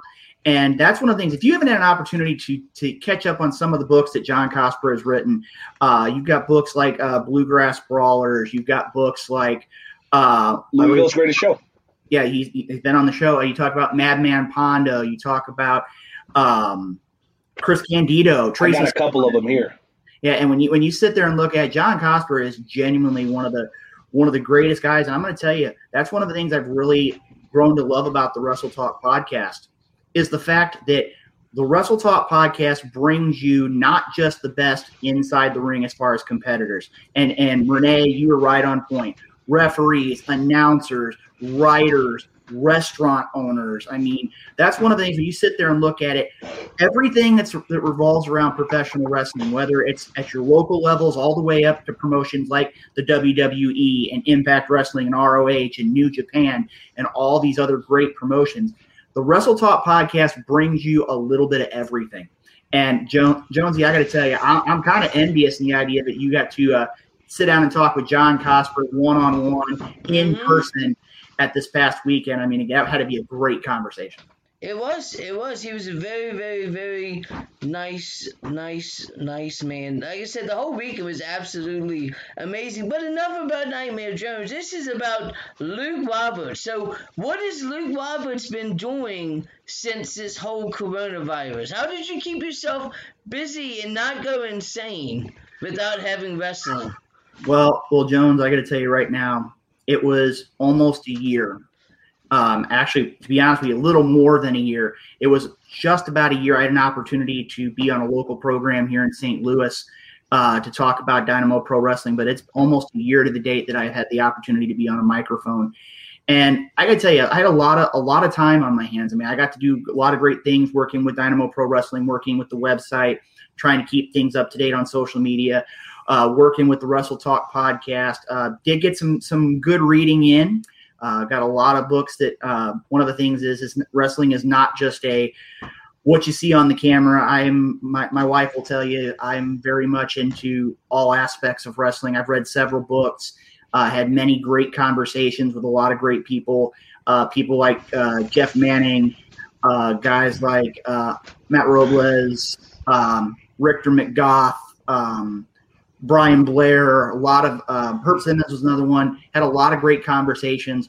But I got to tell you, the biggest thing that I really took from, other than learning more about the sport of pro wrestling, was really getting to spend time with my wife. And I've spent a lot of time, as Renee was talking about, I've spent the better part of 3 decades being around professional wrestling. And I've really took the time to spend with my wife and really just spend some time with her. I mean, she's always seeing me out. And Renee, Joe, you know firsthand that pro wrestling, when you get involved, it becomes a part of your life. And for her to be able to just be able to spend the time with her and kind of not only look at pro wrestling, but also the idea of just kind of evaluating what the future is going to hold was probably the biggest thing. But guys, I got to tell you, I was just like a lot of people, a lot of members of the WrestleTalk family. I was still watching your wrestlings. I was watching them every Monday, every Tuesday, every Wednesday, every Friday. I mean, it was one of those, I very much followed pro wrestling, but like I said, between wrestling and spending time with my family, it was a long time, but now we're back and things are going in a positive direction. Absolutely. So I just have one more question, and then we can throw it back to Renee. You said that there's going to be a lot of big announcements coming for Dynamo Pro. Hopefully one of those announcements is that the Snitch is finally going to get his title shot. Well, you know, Jonesy, seriously, a lot of people have been asking questions. I mean, at the last event at Crazed Intentions, you got to see yet again Mr. Extraordinary Benjamin Trust really start to make an impact in Dynamo Pro, survived the Keon Option Memorial Rumble to get a shot at the Dynamo Pro heavyweight champion, Lights Out Adrian Surge. You got the Arch City Mercenaries. You've got Camaro Jackson. You've got a lot of great wrestlers who are going to be now able to have the opportunity to get back inside the squared circle. And I'm going to tell you, the Snitch, that's one of the things I got to look at is the Snitch really hasn't been too much on my radar, but that's the mode of the Snitch. He waits in the shadows. He kind of lurks. And like I said, when we hear from the Snitch again, it's going to be something. I think he's going to make a huge statement, and it's one of those. I think he was just waiting for his time. Okay, you know what? Enough of this. We're not spending any more Luke Roberts time talking about the Snitch. Okay, come on, man. What the hell's wrong with you, Joe? Come on. The Snitch. Seriously, we haven't had Luke Roberts on the show for 2 years. You ask him about the Snitch? Absolutely. Let it die already, man. Jeez, Louise. All right. Well, can I go now? Go right ahead, sir. Okay, thank you so much. Okay, we're going to get serious here. So, to the best of your ability, and we know COVID, but to the best of your ability, Skywalker, tell us what has kept you away for all this time. Because I know there are very few things in this world that could ever keep you away from your baby, your passion, your love, professional wrestling. As best as you can. Obviously, you know OSHA, so you don't have to disclose anything specific. But what was it that kept you away from us, from wrestling, from all the things that you love to do? It must have been something serious, I assume. Well, Renee, one of the things, and we talked about earlier, is the fact that COVID has been not just life-changing, but world-changing. I mean, nobody would have expected to see what's happened in the course of the past 15 months. And when it comes down to it, I feel very fortunate in the things that I've done, not just in my career inside the squared circle, but as Renee and Joe, I've talked with you countless times. I make it a point to really diversify myself, a lot of things. I try to be as knowledgeable as I can on a lot of topics. And one of the biggest things that I look at was making sure that, just like it was said, is to take care of family. And when I look at it, a lot of the things that have been going on over the course of the past year has really made me reflect, not just here in my own home. I've had a lot of reflection time. I've had some other family health issues that have kind of popped up as well. And when it comes down to it, I mean, I'm very thankful for each and every day that I get to do what I do. I mean, it's been, in the case of pro wrestling, I've been around it since I was 10 years old. And it's not something that's just going to go away. It's one of those things. And Renee, you've had the opportunity to see what's in Luke Roberts' office. When I have to get that time to get away and kind of have some time for myself, whether it's whether it's DVDs or it's wrestling VHS tapes, and yes, there are VCRs that still work, but that and things like one of the things I'm very proud of is the fact that I've been collecting championship belts. I see it back in the background there with Nightmare Jones. He's got that AEW heavyweight title. Looks like a WWE championship. You know what he doesn't have up? You know what he doesn't have up? That freaking Undertaker belt.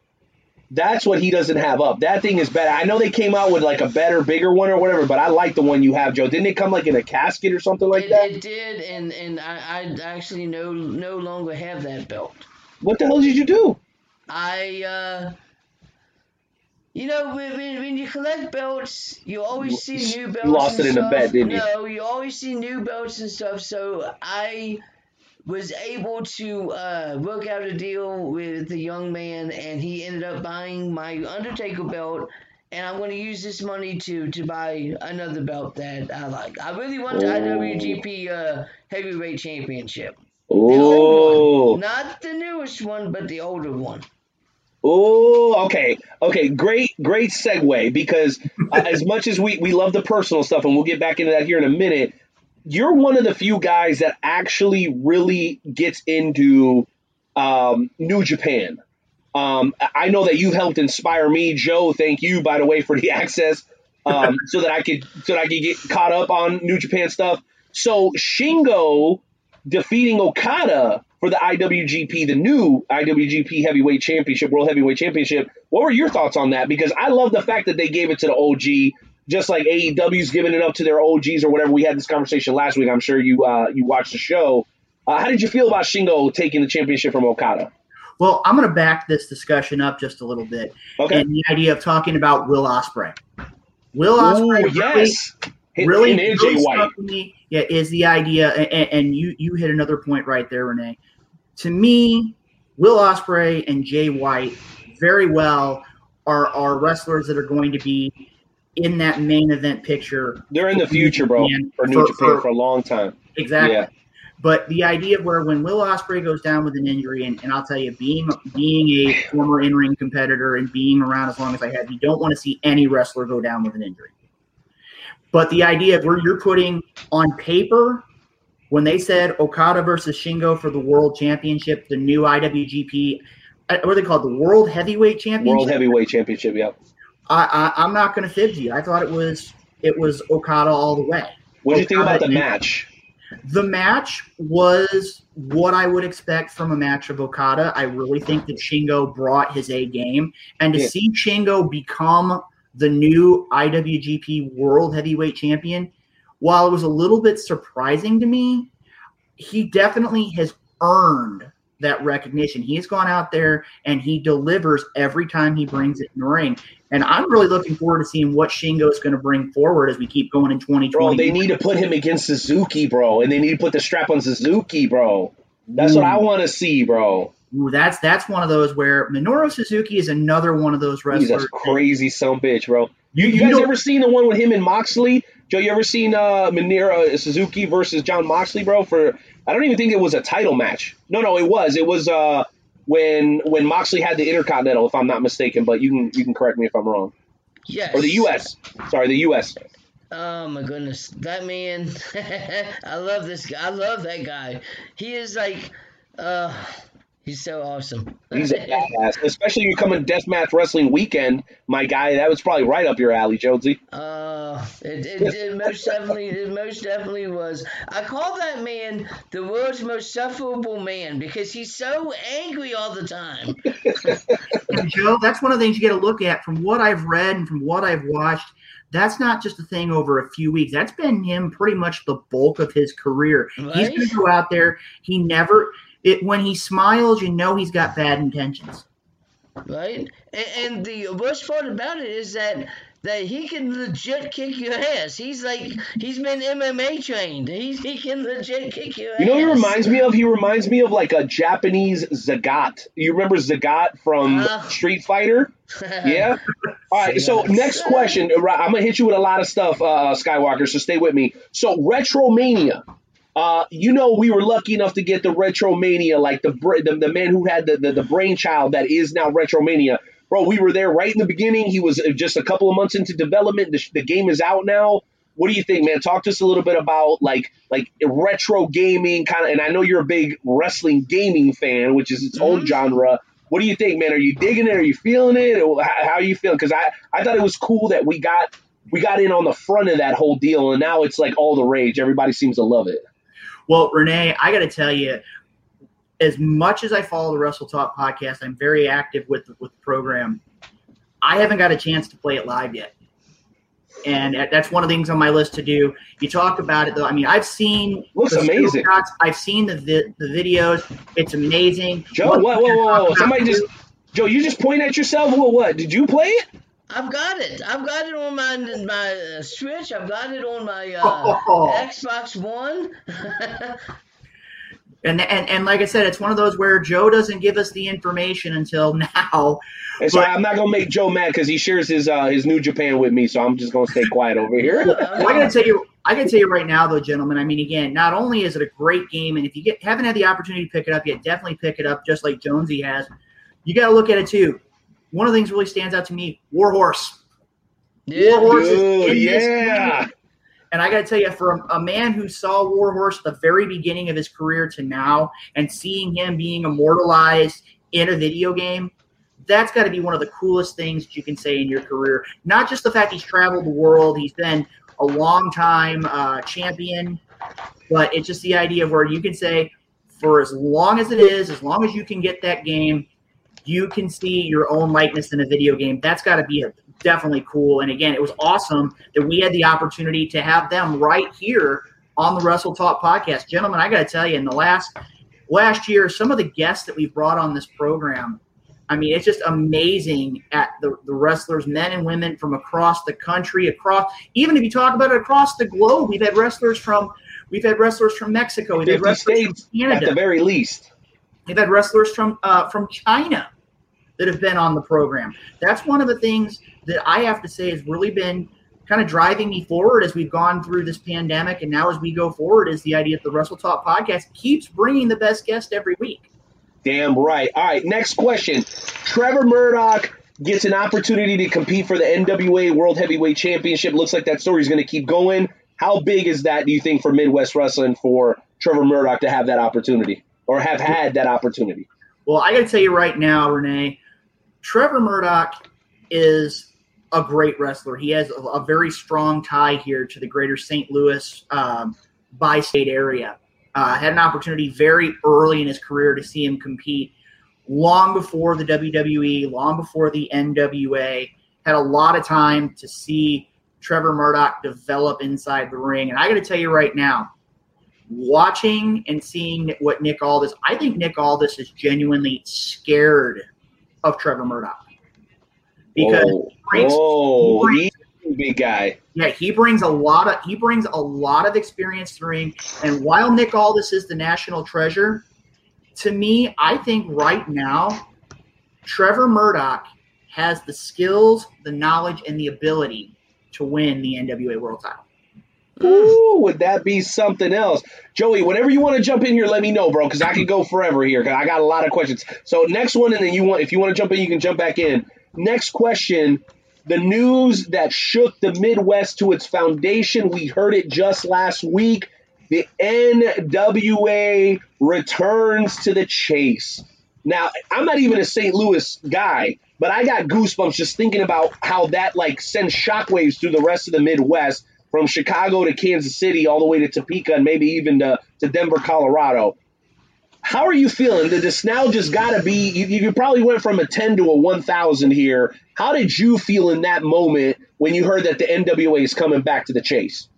Renee, I gotta say you were wrong. You said from 10 to 100. I'd say 10 to a million. It's one of when you look at the National Wrestling Alliance, you look at the history of that world championship dating back into the 1940s and all the wrestlers who had held that championship. And it's not going to be just a one-day event either. From my understanding, it's supposed to be like a 4-day event here in the greater St. Louis area.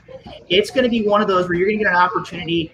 A lot of wrestling fans really didn't have that connection with the NWA, most contemporary fans, until you see things like All In and NWA Power comes along. And I got to tell you right now, the idea that in late August, the NWA makes its long-awaited return to the St. Louis area, it's going to be a great experience. Like I said, I know for a fact the WrestleTalk podcast has been hard at work already talking with some officials from the NWA. Again, I kind of got a little bit of information out there, but I know that they've been talking with the NWA about hopefully being able to get some exclusive interviews right here on the WrestleTalk podcast from the NWA. But, I mean, again, it's one of those where when you sit there and look at it, I'll tell you, a lot of people say, oh, well, Luke, he's just talking a good game. If you go and you look into my office, two things that I have in my office I consider the most prized possessions in my collection. I got a lot of stuff from 30-plus years. I have on one of my bookshelves, I have a NWA World Television Championship back from the days of the 80s with the black, red, and silver championship. I also have a old NWA U.S. championship belt in my collection. And the idea of seeing that, and Jonesy, you're talking about that AEW belt and all the autographs you've gotten. That's one of those where, I mean, to me, the NWA, that's what I grew up on. That's what we all grew up on for the most part. It was either that or the WWF.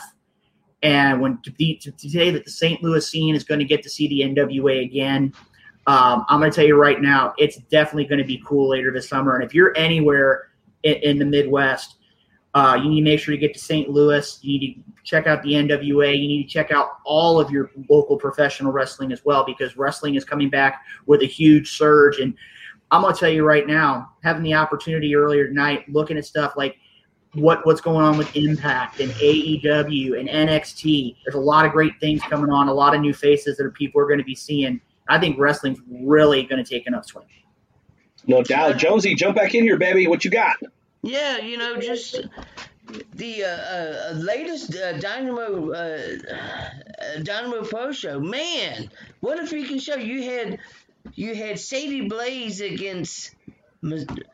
What a freaking! Can you explain that match? Well, yeah, shout out to Adrian Surge, by the way. We love Adrian Surge, recent guest of the show. Just want to shout him out there. Well, I got to tell you right now, the whole deal with Mikaze and Sadie Blaze, that's had more twists and turns and things that have left. Joe couldn't pronounce Mikaze. It's okay, Joe. That's a hard name. That's right. Yeah. But it's one of those, when you look at it, gentlemen, I mean, Mikaze, or whoever was behind the mask of Mikaze, when Sadie Blaze lost to Lights Out Adrian Surge, and he took off that mask and he said, I'm done. I've known this man for a long time. And when he took off that mask, I thought that was it. I really did. But somebody having the I can't even put into words, to take his mask, to take his likeness and taunt him with it. That's just something you don't do. By the way, let me jump in here and say, like, from a Latino heritage, being Mexican myself, that removing the mask thing, it always feels weird to me. Now, I'm not always going to say that it's always disrespectful, but like I see Andrade come out, he comes out with the mask, and then like he takes it off. The NXT guys, Los Santos or the Escobar Santos, they come out in the mask and they take it off. So I always kind of feel some type of way. So I know it's probably the same with a guy like Mikaze, even though he's not necessarily a luchador. Am I right about that? Well, it's one of those where when you look at meaningful. If you look at it, that's been him. It's one of those when you get into professional wrestling, there's a lot of times when if you're under a mask, whether you're talking about Lucha Libre or you're talking about any wrestler who wrestles under a mask, over the course of time, that becomes a part of you. And for him to not only remove it and be respectful about it, that's one thing. But to have somebody steal what you've built, it's not just a matter of stealing the identity, but he was going with the idea that the gentleman behind the mask is going to try to tarnish his legacy. I mean, that's the ultimate show of disrespect. And I'll tell you, at Crazed Intentions, I think Sadie Blaze got his just due. But I'm going to tell you, when we come back Dynamo Pro in the weeks to come, that's one of the biggest questions to me, not just as media relations director, not just as a member of Dynamo Pro Wrestling, but as a fan. Because when you sit down and you look at it, this man who's been hiding for so long in the shadows – under the mask of Mikaze, how far is this guy going to go? What level is he going to stoop to if he's going to try to take the legacy of Mikaze? What else is he going to do? Only time will tell. Joey, what else you got for Luke Skywalker Roberts, bro? Man, it's really, really glad to have you back on, sir. I mean, you and I have had some multiple WrestleTalk shows. Like we Tugboat, Marty Bell. You were there the first time that we interviewed Madman Pondo. Out of all the times that you've helped host the WrestleTalk podcast, who has been your favorite interview? Well, Jonesy, be prepared for the politically correct answer right here. I don't think he's gonna give us a name. I'm not seeing it. I'm gonna tell you right now, I gotta say that there's not a way to give one, and allow me to explain. Okay. When you look at wrestlers, like we've had the Tokyo Monster Kahagas, who's been Joe's favorite. We've had the opportunity to have B. Brian Blair, a man that I grew up watching, now president of the Cauliflower Alley Club. When you get wrestlers like Lights Out Adrian Surge, a man who has no problem coming out here and just kind of talking about what's on his mind. But I mean, when you talk about all these wrestlers and seeing a lot of the wrestlers too, having the opportunity to have wrestlers on the program who are now at that main event level. And again, what we were talking about before too, you're talking about Akira and winning the Masters of Pain tournament. Jake Crist, another one on the program, and I believe it's 5 weeks later, maybe a little less than that, he wins the Zero G tournament. I mean, that's one of the things I would have to say. There's been way too many of them. And Jonesy, if you would have given me a little bit of advance warning, Can I add one name? Go ahead. So Cameron Bernay not only has appeared on the show twice, also was a featured guest at one of our Wrestle Talk podcast watch parties, and she recently made her NXT debut. Yes, we did just brush off the shoulders. Shout out to my family over at KCXW for that one. That's big. We're super proud. Oh, not to mention the Regal twins, who have been on the show multiple times, also are now working on a regular basis for New Japan Wrestling USA. And Renee, that's one of the things there. When you talk about it, you talk about WrestleTalk, there have been so many great interviews and such a great time it's had. But guys, I talked with Renee about this earlier, and it's been in the back of my head now for about 25 minutes before we go to the special 350th episode of the Game Show Challenge. Can I share the little piece of information that we've been talking about for the last several weeks to the listeners and the WrestleTalk family? Can I have that privilege? Absolutely. Go right ahead, sir. The floor is yours. Yeah, man. I want to hear what's up. What do you got up your sleeve this time, Skywalker? Well, I know for a fact a lot of the listeners of the WrestleTalk podcast, the WrestleTalk family, gave some very positive reviews to the first ever Wrestle Madness event, talking about the greatest wrestler of the times. Well, I'm going to tell you right now, we listen to our listeners each and every week. We listen to our family. And I can officially announce right now on episode 350, and hopefully we can hear a lot of messages here popping onto the live feed in just a few moments, that on Tuesday night, July 6th, the WrestleTalk podcast is going to have the opportunity to present to the listeners of the WrestleTalk podcast Wrestle Madness 2. Now, you're going to sit there and say, well, Luke, what can you do to follow Wrestle Madness 1? And we listened to a lot of our listeners, a lot of our family, and on Tuesday night, July 6th, it will be Wrestle Madness 2, the greatest tag team in professional wrestling history. I can tell you right now, as it stands, we've talked with a lot of... I'm very upset by this. I'm not happy at all. This is very, very easy. What? I mean... Oh, the controversy begins. What are you talking about, Jonesy? What do you mean it's easy? Everybody knows that the greatest tag team to ever be in professional wrestling is Demolition.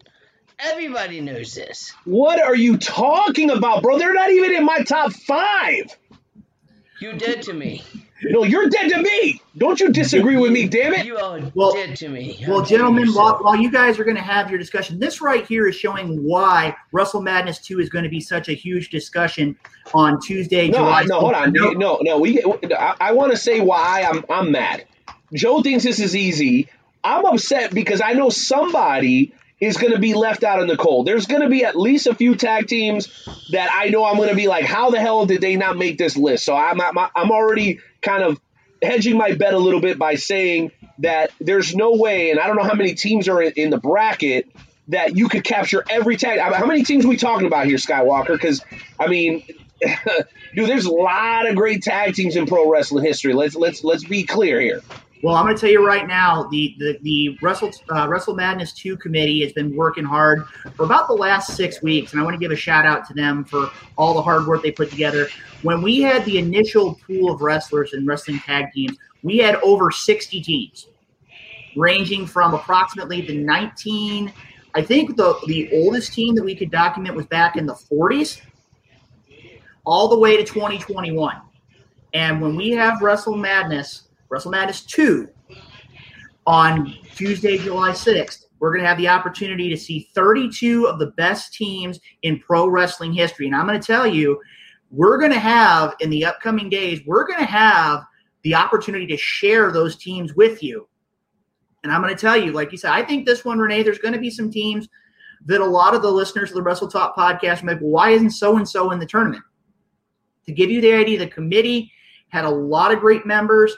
I was actually talking to the committee just a couple days ago, and we have members of the committee ranging in age from 22, 23 years old all the way up into their late 60s and early 70s. There's a very wide variety of professional wrestling knowledge and expertise, and I will tell you, on the 6th of July, Wrestle Madness 2, we're going to have – I know Nightmare Jones is going to be there. Night Owl, you're going to be there. The Maestro, Jeremy Karp's going to be there.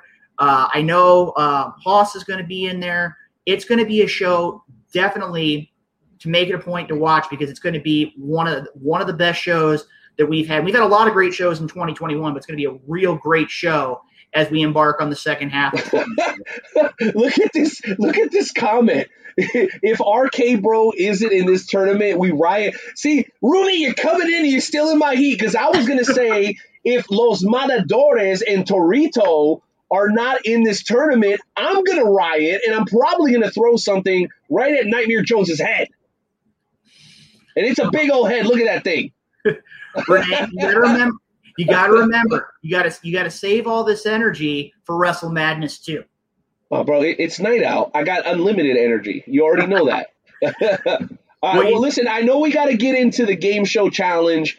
I want one last question each, Jonesy, for Skywalker. I know we're going over on time, but this is more than worth it. One last final question for Luke Skywalker Roberts before we close out this historic, like I said, I promised you guys, a historic episode of the WrestleTalk podcast, and I think we have delivered, and we ain't done yet, folks. So, Jonesy, what last question or comment do you have for Skywalker? The mute button, buddy. My last question for Luke is this. What's next? What's next for Luke Roberts? Ooh. Wow. Jonesy, you definitely had to make sure that was the last one for you for the night. I'm going to tell you right now, there's been a lot of things, being reflective. I've looked at a lot of great things. I'll be honest with you, one of the things I've really considered, and again, it's just been something that's been discussed, is the idea of maybe it's time for Luke to finally have that opportunity to kind of start having some more exclusive content, some more in-depth interviews. That's one of the things with the WrestleTalk podcast. We always make it a point to bring the best in professional wrestling. But one of the things I look at is the idea of, with all the years of experience, with all the travel, with all the things that have gone on, I've looked at the idea of podcasting. I've looked at the idea of actually I've been in contact with a couple companies about the idea of possibly somewhere down the road writing a book. It's one of the things I always wondered, would I ever have enough to tell about the stories of the road and the idea of talking about professional wrestling. I really get like people like John Cosper and several others that I've had the opportunity to not only from readings, but people like Chris Bornet and others who've put documentaries and things together. Shout out. That's Amazon Prime right now. If you guys haven't checked that out, you're tripping. And I got to tell you right now, The biggest thing right now, and I got to say it's on the horizon for me, and it's going to sound silly, but it's the truth, is being able to get back to a place that I call home, and that's inside the squared circle. And I can tell you right now, I've already managed to reach one goal of what's next for Luke Roberts, and that's to finally be able to be back home on the WrestleTalk podcast. Ooh.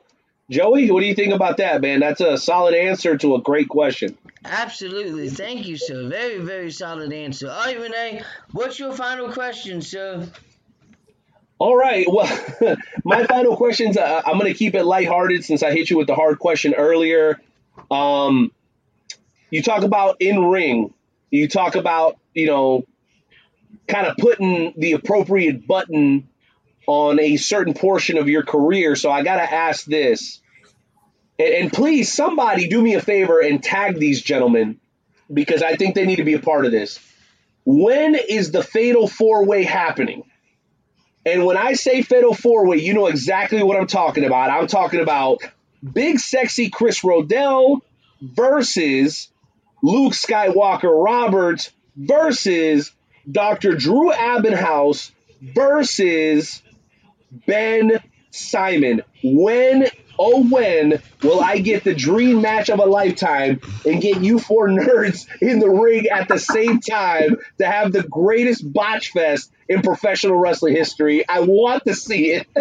I'm desperate. I will re-kick up one of my promotions just to have this match, bro. You don't understand. I am dying to see this. Well, Renee, first of all, I got to tell you right now, over the course of the past few months, the idea of getting in a ring, I'm not going to fib. It's been one of those things that's been in the back of my brain. Do I finally make it a point to get back from out from behind the microphone and back from being in the stripes? But, you know, I got to tell you right now, all four of those men bring a lot of great skills. I mean, I got to tell you, I have nothing but the utmost in respect for all four of them. Rodell, I've known now for the better part of 25 years. When I first started getting in pro wrestling, Rodell was actually as a referee and as an announcer. Dr. Drew is a man I have a ton of respect for. A real free spirit. He's one of those that really likes to enjoy life. He enjoys the opportunity of spending time and really learning about pro wrestling and being very involved. Ben Simon, what can you say about Ben Simon? He's really a great guy. Somebody tag Ben Simon, please. Well, I got to tell you right now, the biggest thing is we just got to make sure that when it comes down to it, that all these men get the opportunity to bring the wrestlers back to the ring. That's one of the big things right now. We're getting to a point where everything's going, and we're now getting to where professional wrestling is getting back in the ring. And I got to tell you, when you talk about pro wrestling, whether it's announcers, referees, timekeepers, and the wrestlers themselves, it's been a long time coming, but now pro wrestling is on its way back, and it's going to be great, not just here in St. Louis, but if you're on the West Coast, the East Coast, you're in the northern part of the country, if you're in Canada, if you're in Mexico, you're in Japan, you're in Europe, support your professional wrestling, because without the fans, professional wrestling does not continue moving forward. I'm going to tell you, it's been a long time since we've had pro wrestling. And again, I got to say, on behalf of wrestling in general, thank you, especially to the WrestleTalk podcast. There's a lot of groups that it was tough, but the WrestleTalk podcast always kept bringing new interviews, new people to the forefront. And gentlemen, I got to tell you right now, we may not necessarily get that match in the foreseeable future, but I know better now than later, bro, because somebody's gonna bust a hip. So I don't know if we're gonna. I think that's probably a good hold point for now. But you know, gentlemen, I got to tell you, I know we're getting close to the end of the show. We are. But one of the things that we got to put out there is simple. And I was talking to the maestro earlier today. If we're gonna have episode 350, we're gonna have the opportunity to celebrate Renee's birthday. And also, Renee, just to let you know too, happy birthday to the night out. And just so I make sure it's there, I also want to give a shout out.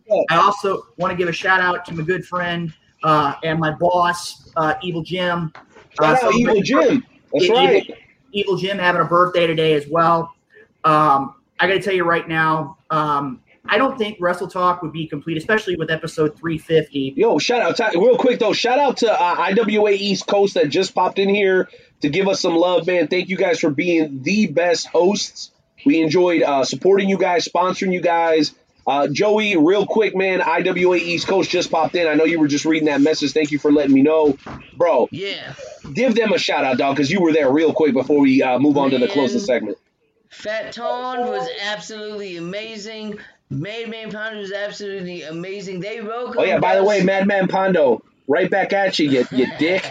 They welcomed us with open arms. I think that Fat Tone pretty much was just, he probably lost a lot of weight this weekend just with the walking back and forth and back forth and back and forth. But then I'm sure he probably picked it back up with all the deathmatch dogs that he probably did. The deathmatch dogs, bro. See, I'm so salty I had to miss out on that shit, bro. Man, shout out to IWA, man. Keep killing it. You guys got some incredible talent. And again, Shane Mercer killed the IWA show and then showed up on AEW tonight. I mean, come on. Chico, you already know how we do. We do things like that right here on the WrestleTalk Podcast. You already know. There's nothing you could do that the WrestleTalk Podcast has not already done. Okay? Well, Renee, I'm going to tell you right now, it would not be a complete WrestleTalk Podcast episode without the game show challenge. And gentlemen, I'm going to tell you, after talking with the maestro, we both agreed there's something special that has to be done for tonight. Okay. And I think we've only done this one other time. Is it the top all of the history challenge? It is going to be a game show challenge for the history books. But right now, tonight, we are going to have a very special WrestleTalk Podcast game show challenge between Nightmare Jones and the Night Out. I gotta ask you, gentlemen, are you ready for this? Wow. Okay, well, I want to put you in between us right now, because if we're going to be beefing, then I need you between us, okay? Because Nightmare Jones, you got rabies. I see you've been foaming out the mouth all night. That's right, foaming. Just away from me. And you know what? Believe it or not, we actually do have music for this, so let's go ahead and hit it real quick, and let's do our introduction to tonight's edition. Actually, you know what? You do. Do your damn job, Skywalker. Do the intro so I can hit the music, please. All right, ladies and gentlemen, it's time once again for everybody's favorite game show, the world-famous WrestleTalk Podcast Game Show Challenge. Can we go ahead and hit that music and get this show on the road? Let's do it. Game show music coming right up.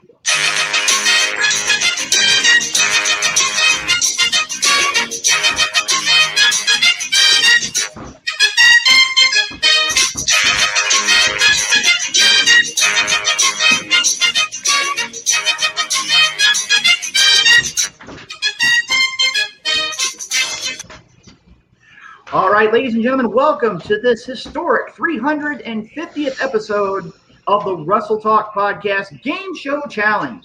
Tonight's contest is scheduled for the best 3 out of 5 falls. Not 2 out of 3 tonight. Oh, boy, here we go. Our contestants tonight are Nightmare Jones, Joe Lance, and the Night Owl, Renee Martinez. Whoa. In a few moments, I'm going to ask you 5 questions about a particular wrestling topic. Whenever you think you know the answer to the question, shout out the answer. And tonight, in honor of tonight's 350th episode, and, of course, being the Night Owl's birthday, our WrestleTalk Podcast Game Show Challenge category is entitled Wrestling Birthdays in June. Okay. The first person to win 3 falls will win tonight's Game Show Challenge. I'll give you information about 5 professional wrestlers who have June birthdays. When you think you know who I'm talking about, shout out your answer. Once again, the first person to get 3 correct answers will win tonight's Game Show Challenge. Nightmare Jones, are you ready? I'm always ready. Night Owl, are you ready? I was born ready. All right, here we go, gentlemen. Question number 1. This current WWE competitor, born on June 2nd, has won championships in Pro Wrestling Guerrilla, TNA Wrestling, New Japan Pro Wrestling. AJ Styles. Ladies and gentlemen, Nightmare Jones is on the board 1-0 to finish out the question. The former leader of the Bullet Club, this wrestler is 1/2 of the Raw Tag Team Champions. How do you know that, Joe? How do you know that? It's AJ Styles. I have to know. I'm one of the hosts of the WrestleTalk Podcast.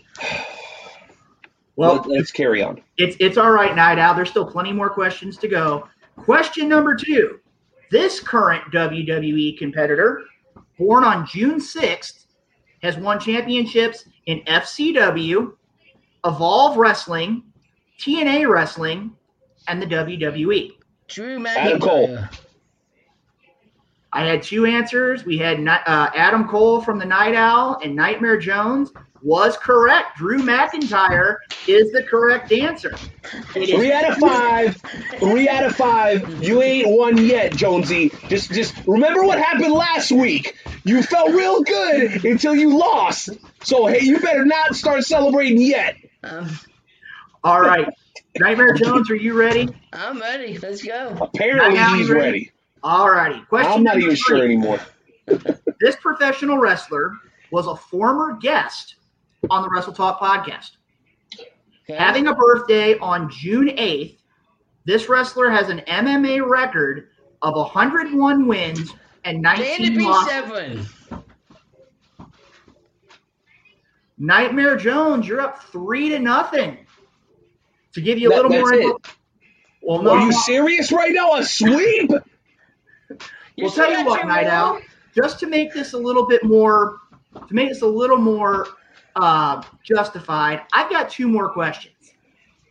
I'm going to see what we can do. Right, I'm telling you guys right now, if I fail these next 2, I'm taking the next 2 weeks off. I need to refresh my mind, body, and spirit. This is embarrassing.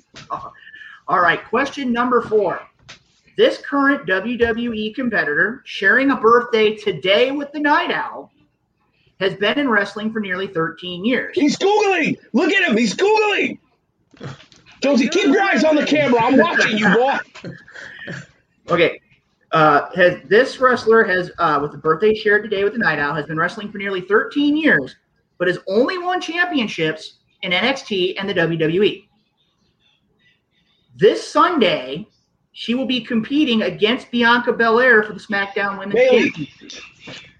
I gotta tell you right now, by just a fraction of a second, Night Owl is on the board. 3-1. I'm still taking the next 2 weeks off. I'm sorry. Our final question here for the evening on this historic episode. Can this one be worth 2 points? No. Come on, bro. Give me a chance. It's my birthday. It's my birthday. I gotta say right now, Jonesy, he does have a point. I mean, it is his birthday. Oh, here we go. But I gotta play the other side of the coin here. You are aware, Night Owl, that if Jones gets this right, he wins 5-1. Bro, I'm on the board. I don't give a damn. As long as I don't get swept, I'm good with it. I just want a chance to win. Let's go. All right. Tell you what. Here's what we're gonna do. Question number 5. This current AEW competitor was born on June 30th. This wrestler has won many championships over the course of their athletic career. Kenny Omega. Read that, Renee? Kenny Omega. No. All right. He is a former state amateur wrestling champion. Jake Hagar. No. As well as holding championships in OVW, the NWA, Ring of Honor, New Japan, and the WWE. He also presently is the only wrestler in AEW to have held a championship more than once. His father and brother are also known for their time in professional wrestling. Dustin Rhodes? No, Cody Rhodes. Cody Rhodes. At this point in time, with a 2-point agreement, we are tied 3-3. The Night Owl comes back. Cody Rhodes is correct. Hey! Now, Night Owl, I got to tell you, after watching the show the last few weeks, I'm going to put one more twist in the game show challenge. Oh, shit. Here we – dude, I'm cool with a tie. I'm good. We can end it right here. Right now, we're going to go ahead and have that tiebreaker question. All right. And I have to give my shout out here to the maestro because he was the one that gave me the idea for this final question. Here we go, the tiebreaker to determine who will win this edition of the Game Show Challenge. This longtime professional wrestling personality was born on June 26th. Over the course of his career, he has been a referee, a wrestler, and a manager. No. Holding several regional NWA championships over the course of his in-ring career. He is most known for his time as the official advisor and manager of the Four Horsemen. Name him. James J. Dillon. Score 4-3. The winner of tonight's game show challenge is Nightmare Jones. Yes! Eat it, Vinay! Oh, you little son of a gun! Eat it! You got me again, bro. You got me again. Well, you know what? You deserve it, Joe. Congratulations on a huge win. Ready? Go.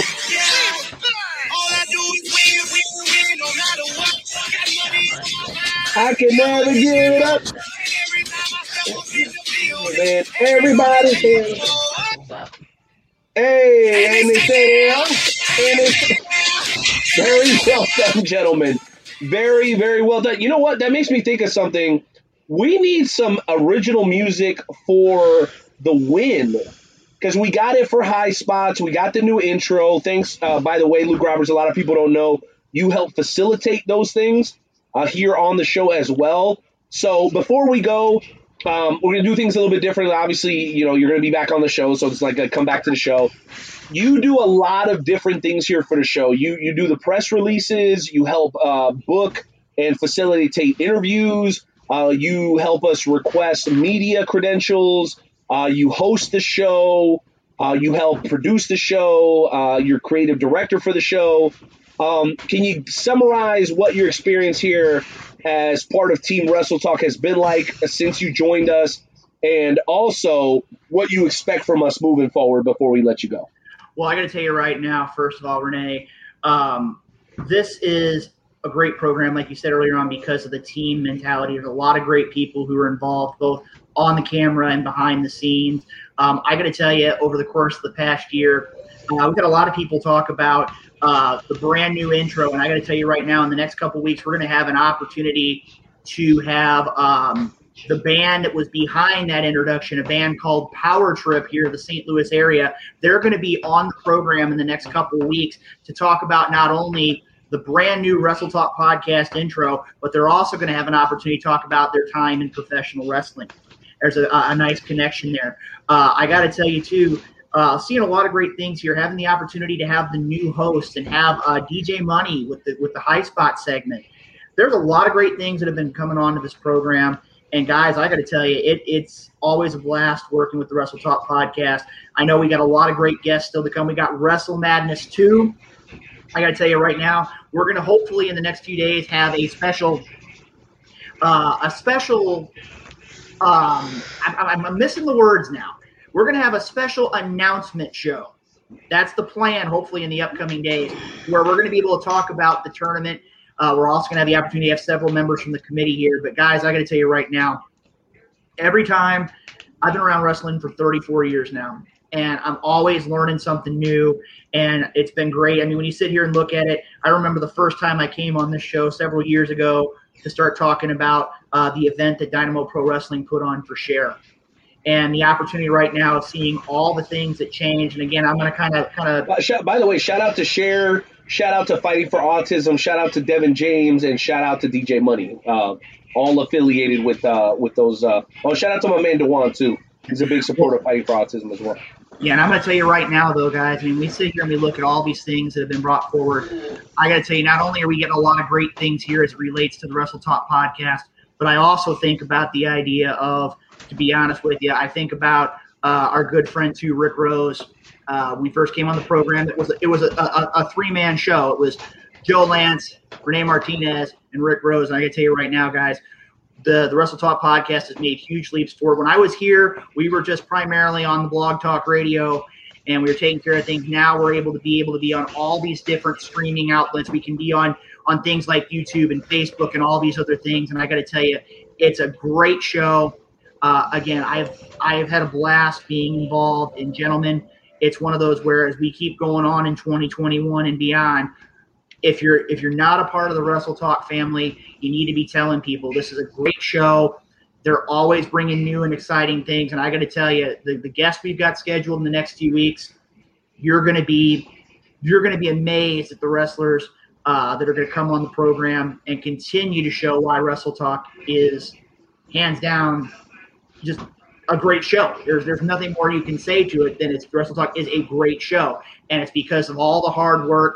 Whether it's Nightmare Jones, the Night Owl, the Maestro, Mr. Douglas, I think that's the best way I can call him right now. I know that he's been working hard as of late.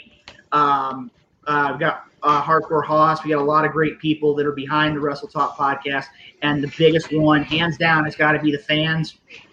Without the WrestleTalk family, this show doesn't keep going the way it is. And I'll tell you right now, keep following us on social media. Keep putting those thoughts out there too. Who do you want to see come on the WrestleTalk podcast? There's a lot of great wrestlers that are all across this country, all across the world. And if you let us know, we're going to do everything in our power to continue to make the WrestleTalk podcast a great wrestling experience. No doubt about it. Well, as we try to close this show out, I know we haven't been going over the 2-hour mark, but through the power of technology and Ethernet cables, here we are still going strong. Jonesy, we've had a hell of a show, bro. I missed doing the show with you. You know, I was out for several weeks, almost a month. Now I'm back. I'm going to be gone for a few weeks, but then I'll be back strong again. Any thoughts for Luke Skywalker Roberts, our first hour guest, Marcus Mayhem, or obviously, you know, the Judge Chip was a real class act. I felt like we could have kept talking to him for hours and hours. But why don't you close out at least your portion of tonight's show, because I know it's been a memorable one for sure. Yeah, man, it's been absolutely amazing just having you back on the show again. I know that it's been a long time coming, and man, you delivered like you always do. And you know, the Judge was absolutely amazing. Great guy. I feel like we could talk to him for hours. You know, shout out to Marcus Mayhem, and shout out to everybody that supports us and listens to us. If y'all didn't support us and listen to us, then we may not be here. We probably would, because we like to hear ourselves talk. Exactly. We like to hear ourselves talk. Well, that's all I got to say. All right. Well, let me do the honors here and close out this show by saying that, again, there are moments in your life that stick out as life changers, as moments that change the trajectory of your life. And I think without a shadow of a doubt, the moment that Luke Skywalker Roberts joined this show, we became a serious outfit. Not to say that we were Mickey Mouse organization before that, but we were definitely Bebe's kids. Some of you guys may get that reference. Some of you guys may not get that reference. But you know what I'm saying? Like, I bring a certain edge to the show. Joe brings what he brings. We need somebody to help keep us in line. We need a teacher. We need a professor. We need somebody that's a level above. We need a Skywalker to keep us moving in the right direction. If it wasn't for you, Rodell, Haas, Douglas, the Maestro, Jonesy, and the Night Owl wouldn't be moving towards continuing to be the premier professional wrestling podcast in the good old US of A. Skywalker, thank you. WrestleTalk Podcast family, thank you. FWWC Universe, thank you. This has been a spectacular show, and I said at the very beginning, 2 hours, 33 minutes, and 39 seconds ago, episode 350 was going to be a historic one, and once again, I have to say I believe we've delivered.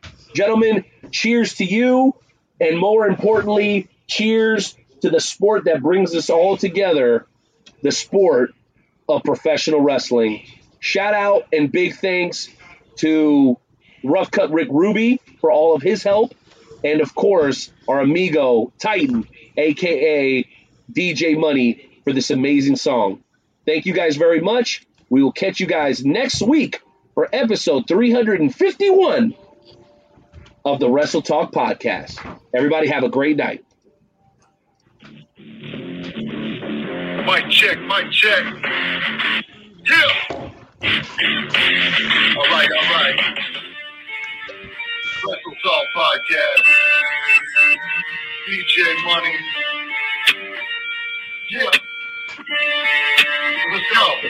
Welcome to High Fives, where we pop news like Bear Job. We dog shop, coming through screaming with laptop. And non-stop like I want to sleep in the black knot. We hit hard like chair shots and backdrops. Like a clock flash, feel like the daily clock that lasts on. We up the speed while they stay slow. Wrestle Talk Podcast, now you know we about to start the show.